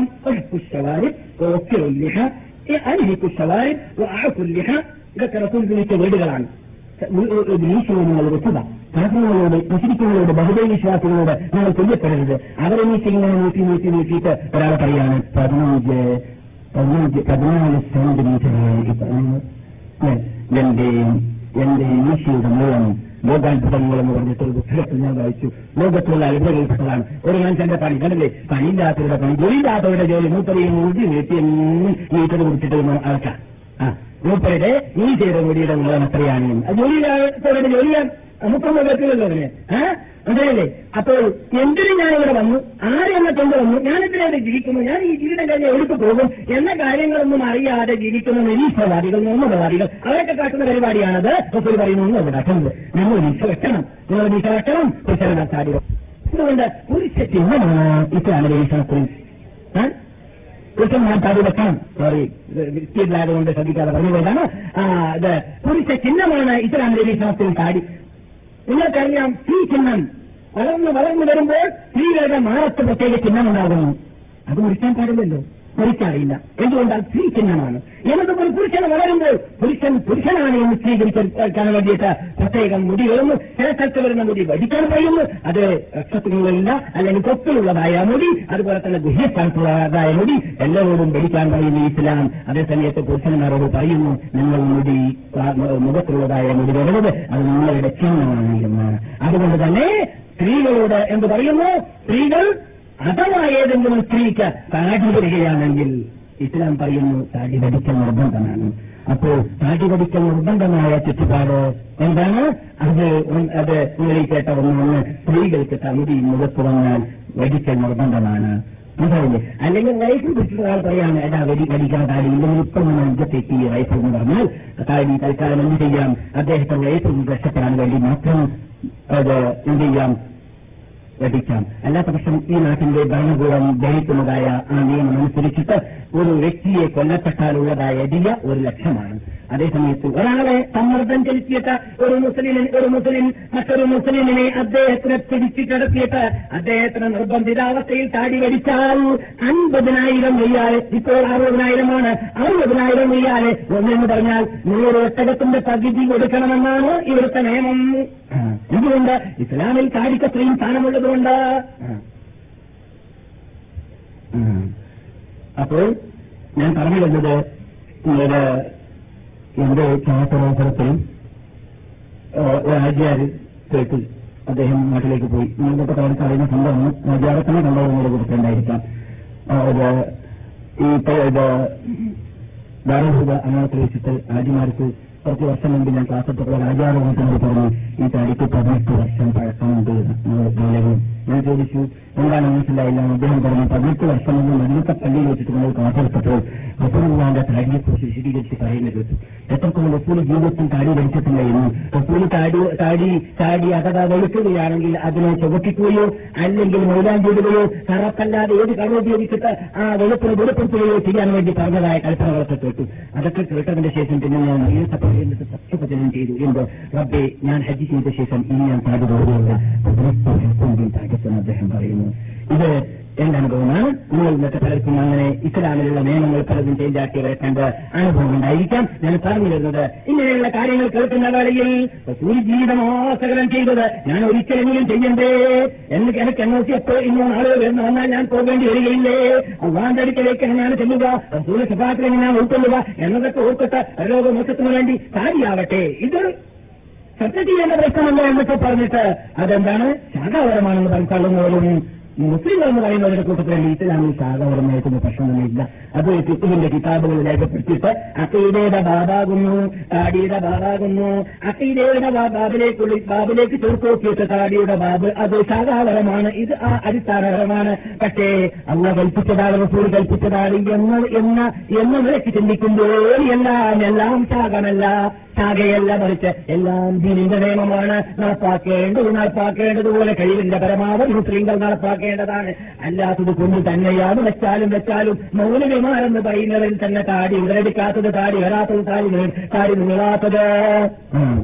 അല്ലാഹു സുബ്ഹാനഹു എല്ലാവരും ഹിദായത്തിലാകട്ടെ, തന്നാകത്തിലേക്ക് നയിക്കട്ടെ. ഞാൻ മറുപടി നൽകുന്നത് ഹദീസ് നിഷേധിക്കുന്നവരെയാണ്. ഹദീസ് നിഷേധിക്കുന്നവർ ഹദീസിനെ കുറിച്ച് പറയുന്നു, താടിയുടെ ഹദീസ് ഒന്നും സ്വീകരിക്കാൻ പറ്റുന്ന ഹദീസല്ല എന്ന് പറയുന്നു. അവർക്ക് മറുപടി നൽകിയതാണ്. അതുകൊണ്ട് നിങ്ങൾ ആരും ചെയ്യേണ്ടതില്ല. ചുരുക്കത്തിൽ അല്ലാഹു റസൂലിന്റെ ജീവിതം ആസകലം ചെയ്തതും അല്ലാഹു റസൂല് ജീവിതം ആസകലം ചെയ്തു എന്ന് മാത്രമല്ല 10ഓളം ശൈലിയിലൂടെ പറഞ്ഞതുമായ തത്വമായതുകൊണ്ട് നിർബന്ധമാണ് താടി വയ്ക്കൽ, ഹറാമാണ് താടി വടിക്കൽ എന്നാണ് പൊതുമുണ്ടോടെ പണ്ഡിതന്മാർ 4 മതത്തിന്റെ ഇമാമികൾ പോയിട്ടുള്ളത്. ഇതാണ് ഇസ്ലാമിന്റെ കേൾക്കാൻ ഇഷ്ടമില്ലെങ്കിലും യാഥാർത്ഥ്യം ഇതാണ് എന്ന് നിങ്ങൾ ശരിക്കും മനസ്സിലാക്കി ഗ്രഹിച്ചു വെക്കുക. എത്രത്തോളം ഇവിടെ താടി വടിക്കാൻ കൽപ്പിച്ച അത് അത് തന്നെ പരലോകത്തിൽ സ്വർഗത്തിലേക്ക് മുസ്ലിങ്ങളെ പ്രവേശിക്കുമ്പോൾ നടക്കുന്ന രൂപത്തെക്കുറിച്ച് പറയുന്നു. എല്ലാവർക്കും 33 വയസ്സാണ്, എല്ലാവർക്കും ആദമിന്റെ ഇസ്ലാമിന്റെ ഹൈറ്റാണ്, എല്ലാവർക്കും താടിയില്ല എന്നതാണ്. അവിടെ എത്തിക്കഴിഞ്ഞാൽ അങ്ങനെ അവിടെ താടിയില്ലാതെ ജീവിച്ച് ഇവിടെ താടിയെ പുലി കൽപ്പിച്ചതുപോലെ വെച്ചുകൊണ്ട് ജീവിക്കുന്ന ഏതാത്തുമാനങ്ങളിൽ അള്ളാഹു പെട്ടെ നമുക്ക് പ്രാർത്ഥിക്കാം.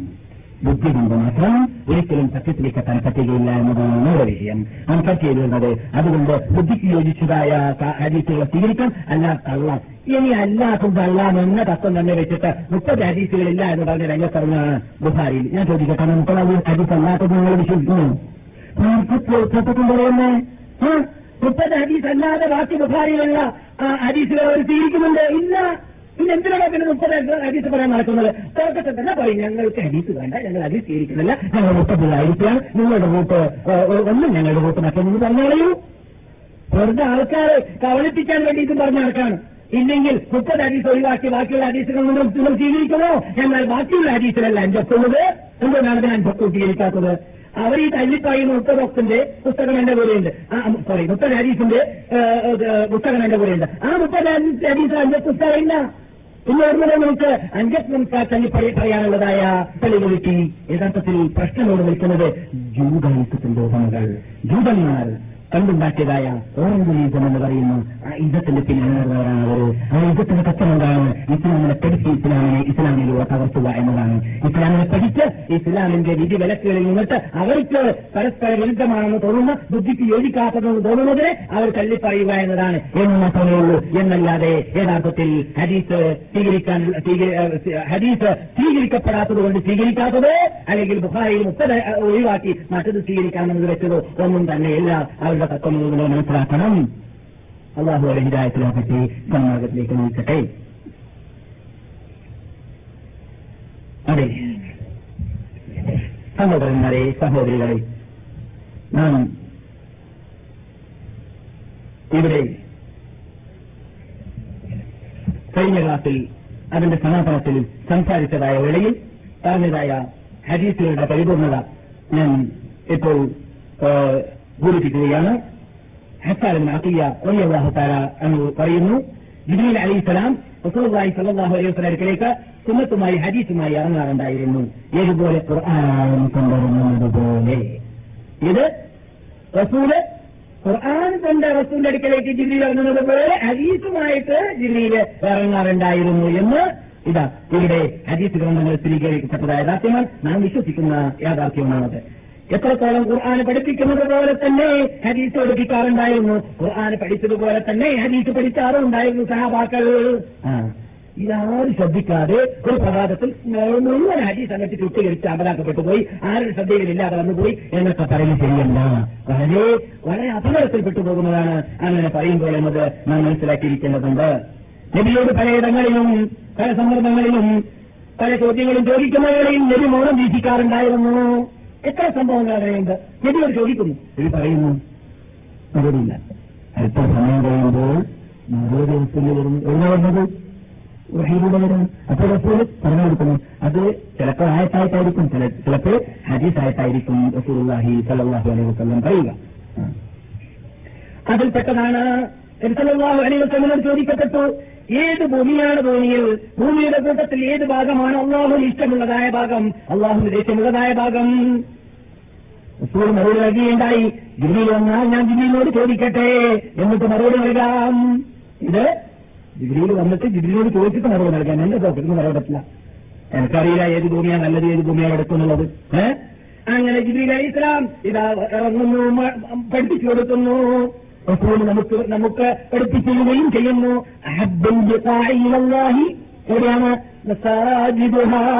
ഭൂമിയിൽ അല്ലാഹുവിന് ഇഷ്ടമുള്ള ഭൂമി, ഭൂമിയിലുള്ള പള്ളികളാണ്.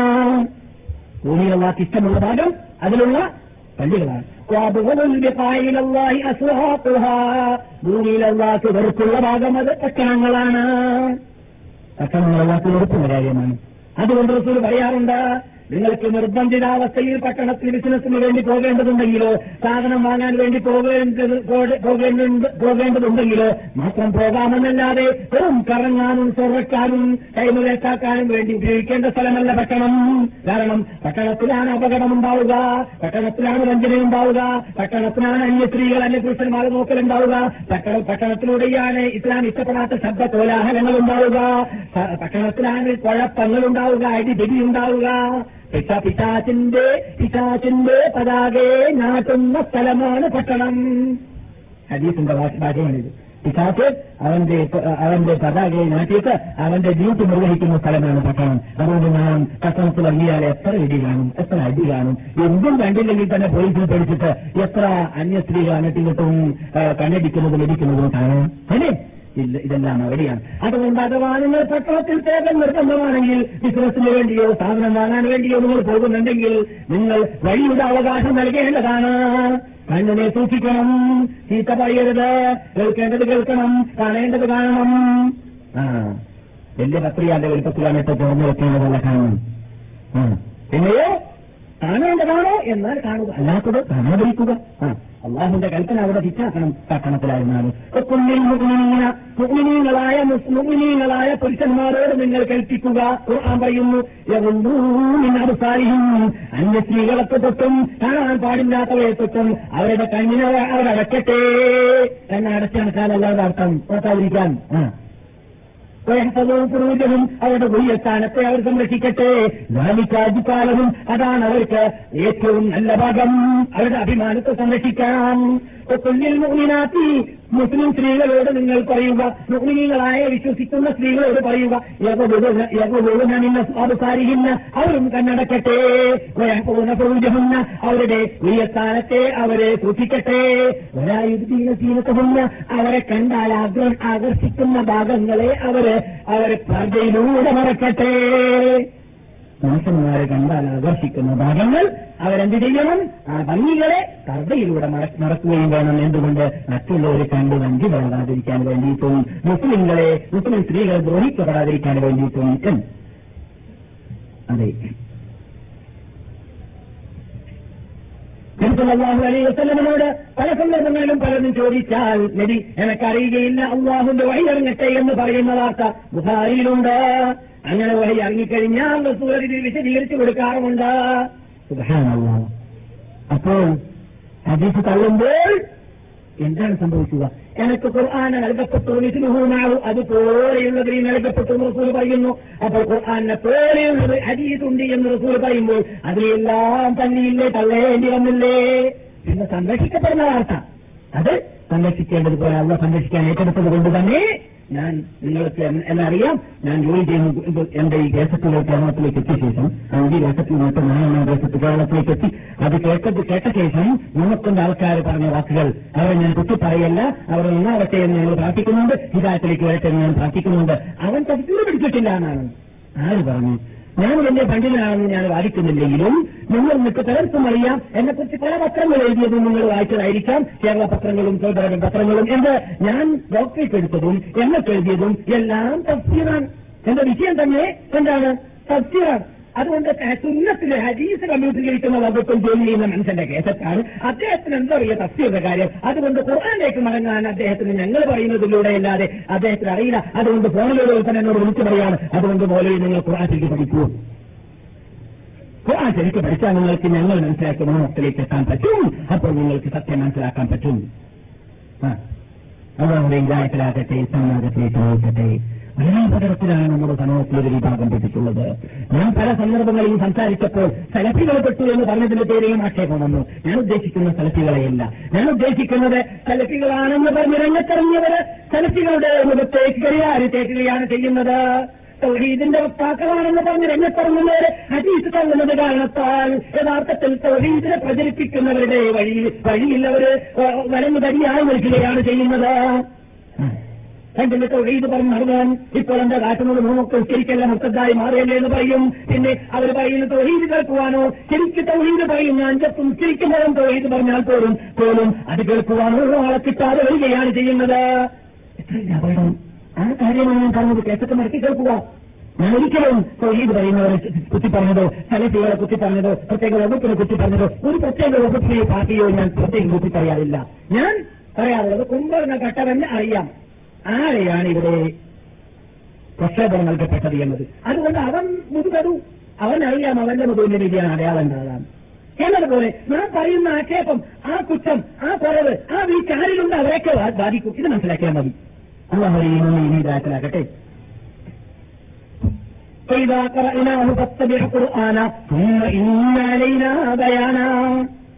ൂട്ടി ഖുർആൻ ഓതിയപ്പോൾ പറഞ്ഞ വാക്കാണ് ജിബ്രീൽ അലൈഹിസ്സലാം ഖുർആൻ ഓതി കൊടുക്കുമ്പോൾ അത് നഷ്ടപ്പെട്ടു പോകണ്ട എന്ന് മനസ്സിലാക്കിയിട്ട് റസൂൽ ധൃതി കൂട്ടി വലിയതായ വേളയിൽ അല്ലാഹ് പറഞ്ഞ വാക്കാണ്, നിങ്ങൾ ഖുർആൻ മാത്രം നിങ്ങൾക്ക് ഞാൻ സംരക്ഷിച്ചു തരുമെന്ന് മാത്രമല്ല, നിങ്ങൾ പതുക്കെ ഓതിയാൽ മതി എന്ന് മാത്രമല്ല, ഖുർആന്റെ വിശദീകരണം വരെ ഞാൻ നിങ്ങൾക്ക് പറഞ്ഞു തരുന്നുണ്ട്. പിന്നെ അത് ഞാൻ സംരക്ഷിക്കും, അതിന് നിങ്ങൾ പേടിക്കേണ്ടതില്ല എന്ന് തന്നെ അല്ലാഹ് ഖുർആനിൽ പറയുന്നുണ്ട്. അതാണ് കൂട്ടരേ ഹദീസ്. അത് സംരക്ഷിക്കാൻ അല്ലാഹ് തീർത്തുകൊണ്ട് തന്നെ അത് സംരക്ഷിക്കാൻ ഒരു ലക്ഷ്യങ്ങളുണ്ടായി. ആ ലക്ഷ്യങ്ങൾ സംരക്ഷിച്ച രൂപത്തെക്കുറിച്ച് നിങ്ങൾക്കറിയാം. ഞാൻ ചെയ്യുന്നതായ ഡ്യൂട്ടിയിൽ കമ്പ്യൂട്ടറിലിരിക്കുന്ന വകുപ്പിൽ ഒരു ഹദീസ് ലക്ഷക്കണക്കിന് ഹദീസിലൂടെ ഉണ്ട്. അതിൽ ആയിരക്കണക്കിന് ഹദീസുകൾ സഹീഹാണ്, ലക്ഷക്കണക്കിന് സഹീഹല്ല. അത് ഞാൻ പറയുന്നില്ല, ലക്ഷക്കണക്കിന് ഹദീസ് സഹീഹല്ല. പക്ഷെ ലക്ഷക്കണക്കിന് ഹദീസ് റസൂൽ തന്നതാണ് എന്ന പേരിൽ പുസ്തകത്തിൽ കയറിക്കൂടിയിരിക്കവേ അത് സംരക്ഷിക്കാൻ വേണ്ടിയിട്ട് അതിനെക്കുറിച്ച് പഠനം നടത്തണം. അത് പഠനം നടത്താൻ അത് ഒരു വിഭാഗത്തിൽ ചിട്ടിയിച്ച് വിട്ടിട്ടുണ്ട്. അവരുടെ ജോലിയാണത് പഠനം നടത്തുക എന്നത്. അത് ചെയ്തിട്ടുണ്ട്. ആ മഹാത്മാക്കളുടെ ജീവിതം പരിശോധിച്ചാൽ അവർ ബൈഹാട്ടാക്കിയതായ ഹദീസിന്റെ എണ്ണങ്ങളൊക്കെ പരിശോധിച്ചിട്ടുള്ളൂ. കമ്പ്യൂട്ടറൊക്കെ വേട്ട കിട്ടേണ്ടി വരും, ഇന്റർനെറ്റൊക്കെ പിന്നിലേക്ക് ഓടേണ്ടി വരും. അത്രയും അത്ഭുത ജീവികളായിരുന്നു അവർ.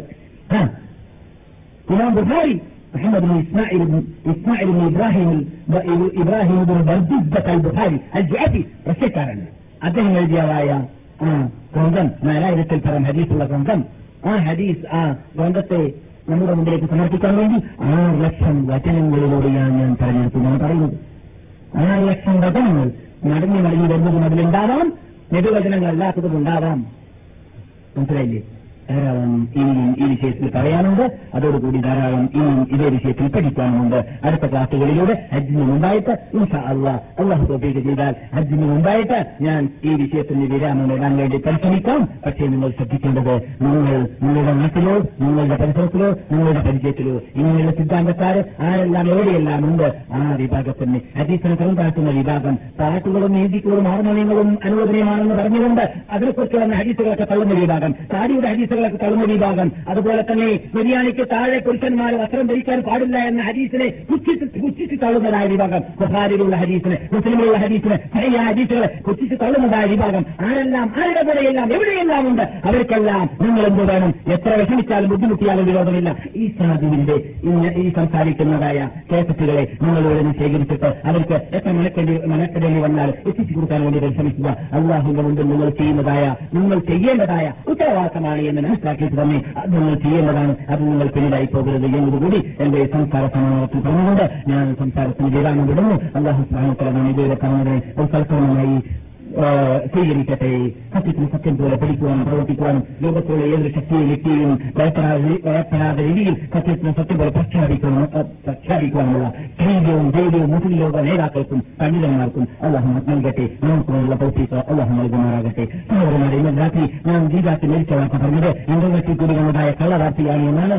ഇന്ന് ചെറുതൻ വാർത്താ നിയമമായ കേന്ദ്രങ്ങളിലൂടെ മനസ്സിലാക്കാൻ പറ്റിയത് അദ്ദേഹത്തിന്റെ വീട്ടിലേക്ക് നേരിട്ടിട്ട് ഇവിടുന്ന് പത്രപ്രതിനിധികൾ ലണ്ടനിലേക്കും അതുപോലെ തന്നെ ആഫ്രിക്കയിലേക്കും വിളിച്ച് അറിയിച്ചു നോക്കുമ്പോൾ ഗീതാക്ക് ലഭിച്ചിട്ടില്ല. ജീവിച്ചിരിക്കുകയാണ്, പക്ഷേ അബോധാവസ്ഥയിലാണ് വർഷങ്ങളായിട്ട്. പക്ഷേ ലഭിച്ചു എന്ന വാർത്ത അത് ഷിയാക്കളിലൂടെ വന്നതായ ഇന്റർനെറ്റ് കള്ളവാർത്തയാണെന്ന് മനസ്സിലാക്കാൻ പറ്റിയത്. അതുകൊണ്ട് ആ വാർത്തയെ ഞാൻ നിഷേധിക്കുന്നു, അറിഞ്ഞതനുസരിച്ചിട്ട് എന്ന് മടക്കി പറയുന്നു. ഏതായാലും അല്ലാഹു സുബ്ഹാനഹു വ തആല നമ്മൾ ഇന്നിട്ട് ആരെല്ലാം മരിക്കുന്നുണ്ട് അവർക്കൊക്കെ റിപ്പോർട്ടിട്ടെ. നാം മരിക്കുമ്പോൾ നമുക്കുള്ള പുറത്തരട്ടെ.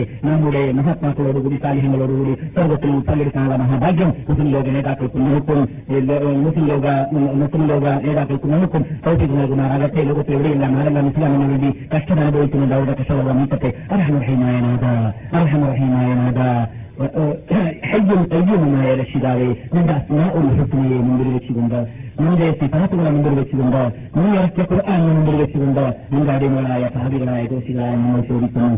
ഞങ്ങൾ ഈ സദസ്സോട് വിട വാങ്ങുമ്പോൾ സദസ്സമോചിതരായിട്ട് വിട വാങ്ങാനുള്ള ഭാഗ്യം ഈ പുണ്യഭൂമിയുടെ പവിത്രത സംരക്ഷിച്ച് ജീവിക്കാൻ ഞങ്ങളെ പ്രത്യേകം നൽകണ രക്ഷിതാവേ. അഞ്ചസ്ഥാനസ്ഥാനം അതാകുന്ന സമയത്ത് ജനത്തോടുകൂടി പള്ളിയിൽ വെച്ചിട്ട് മനസ്സിലാക്കാനുള്ള മഹാഭാഗ്യം ഞങ്ങൾ മറ്റുള്ളതായ പുരുഷന്മാർക്ക് പ്രത്യേകം പ്രവർത്തിക്കുന്ന രക്ഷിതാവേ.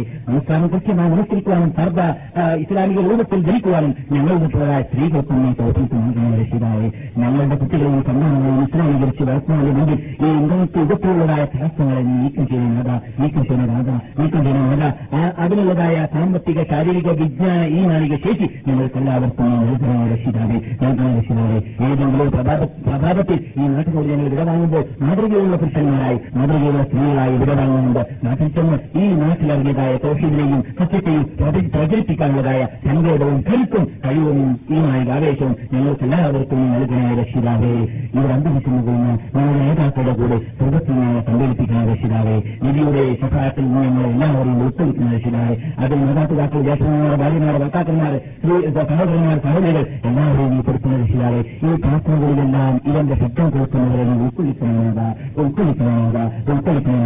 അവരിൽ നിന്ന് ഇവിടെ വരാൻ ആഗ്രഹിക്കുന്നവർക്കും ആ ആഗ്രഹത്തെ നിറവേറ്റിക്കൊടുക്കുന്ന രക്ഷിതാവേ. ഞങ്ങൾ എന്നിട്ട് സന്താനമില്ലാത്തവർക്ക് സാലിഹ്യങ്ങളായ സന്താനങ്ങൾ നൽകുന്ന രക്ഷിതാവേ.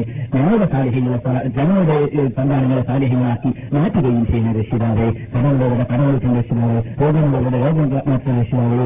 കർഷകരുടെ കർഷകാകത്തിന് രക്ഷിതാവേ. അല്ലാഹുമ്മ സല്ലി അലാ മുഹമ്മദിൻ വഅല ആലി മുഹമ്മദ് കമാ സല്ലൈത അലാ ഇബ്രാഹീം വഅല ആലി ഇബ്രാഹീം ഇന്നക ഹമീദും മജീദ്. അല്ലാഹുമ്മ ബാരിക് അലാ മുഹമ്മദിൻ വഅല ആലി മുഹമ്മദ് കമാ ബാരക്ത അലാ ഇബ്രാഹീം വഅല ആലി ഇബ്രാഹീം ഫിൽ ആലമീൻ ഇന്നക ഹമീദും മജീദ്. സുബ്ഹാന റബ്ബിക റബ്ബിൽ ഇസ്സതി അമ്മാ യസിഫൂൻ വസലാം അലൽ മുർസലീൻ വൽഹംദുലില്ലാഹി റബ്ബിൽ ആലമീൻ. അസ്സലാമു അലൈക്കും വറഹ്മത്തുള്ളാഹി വബറകാതുഹു.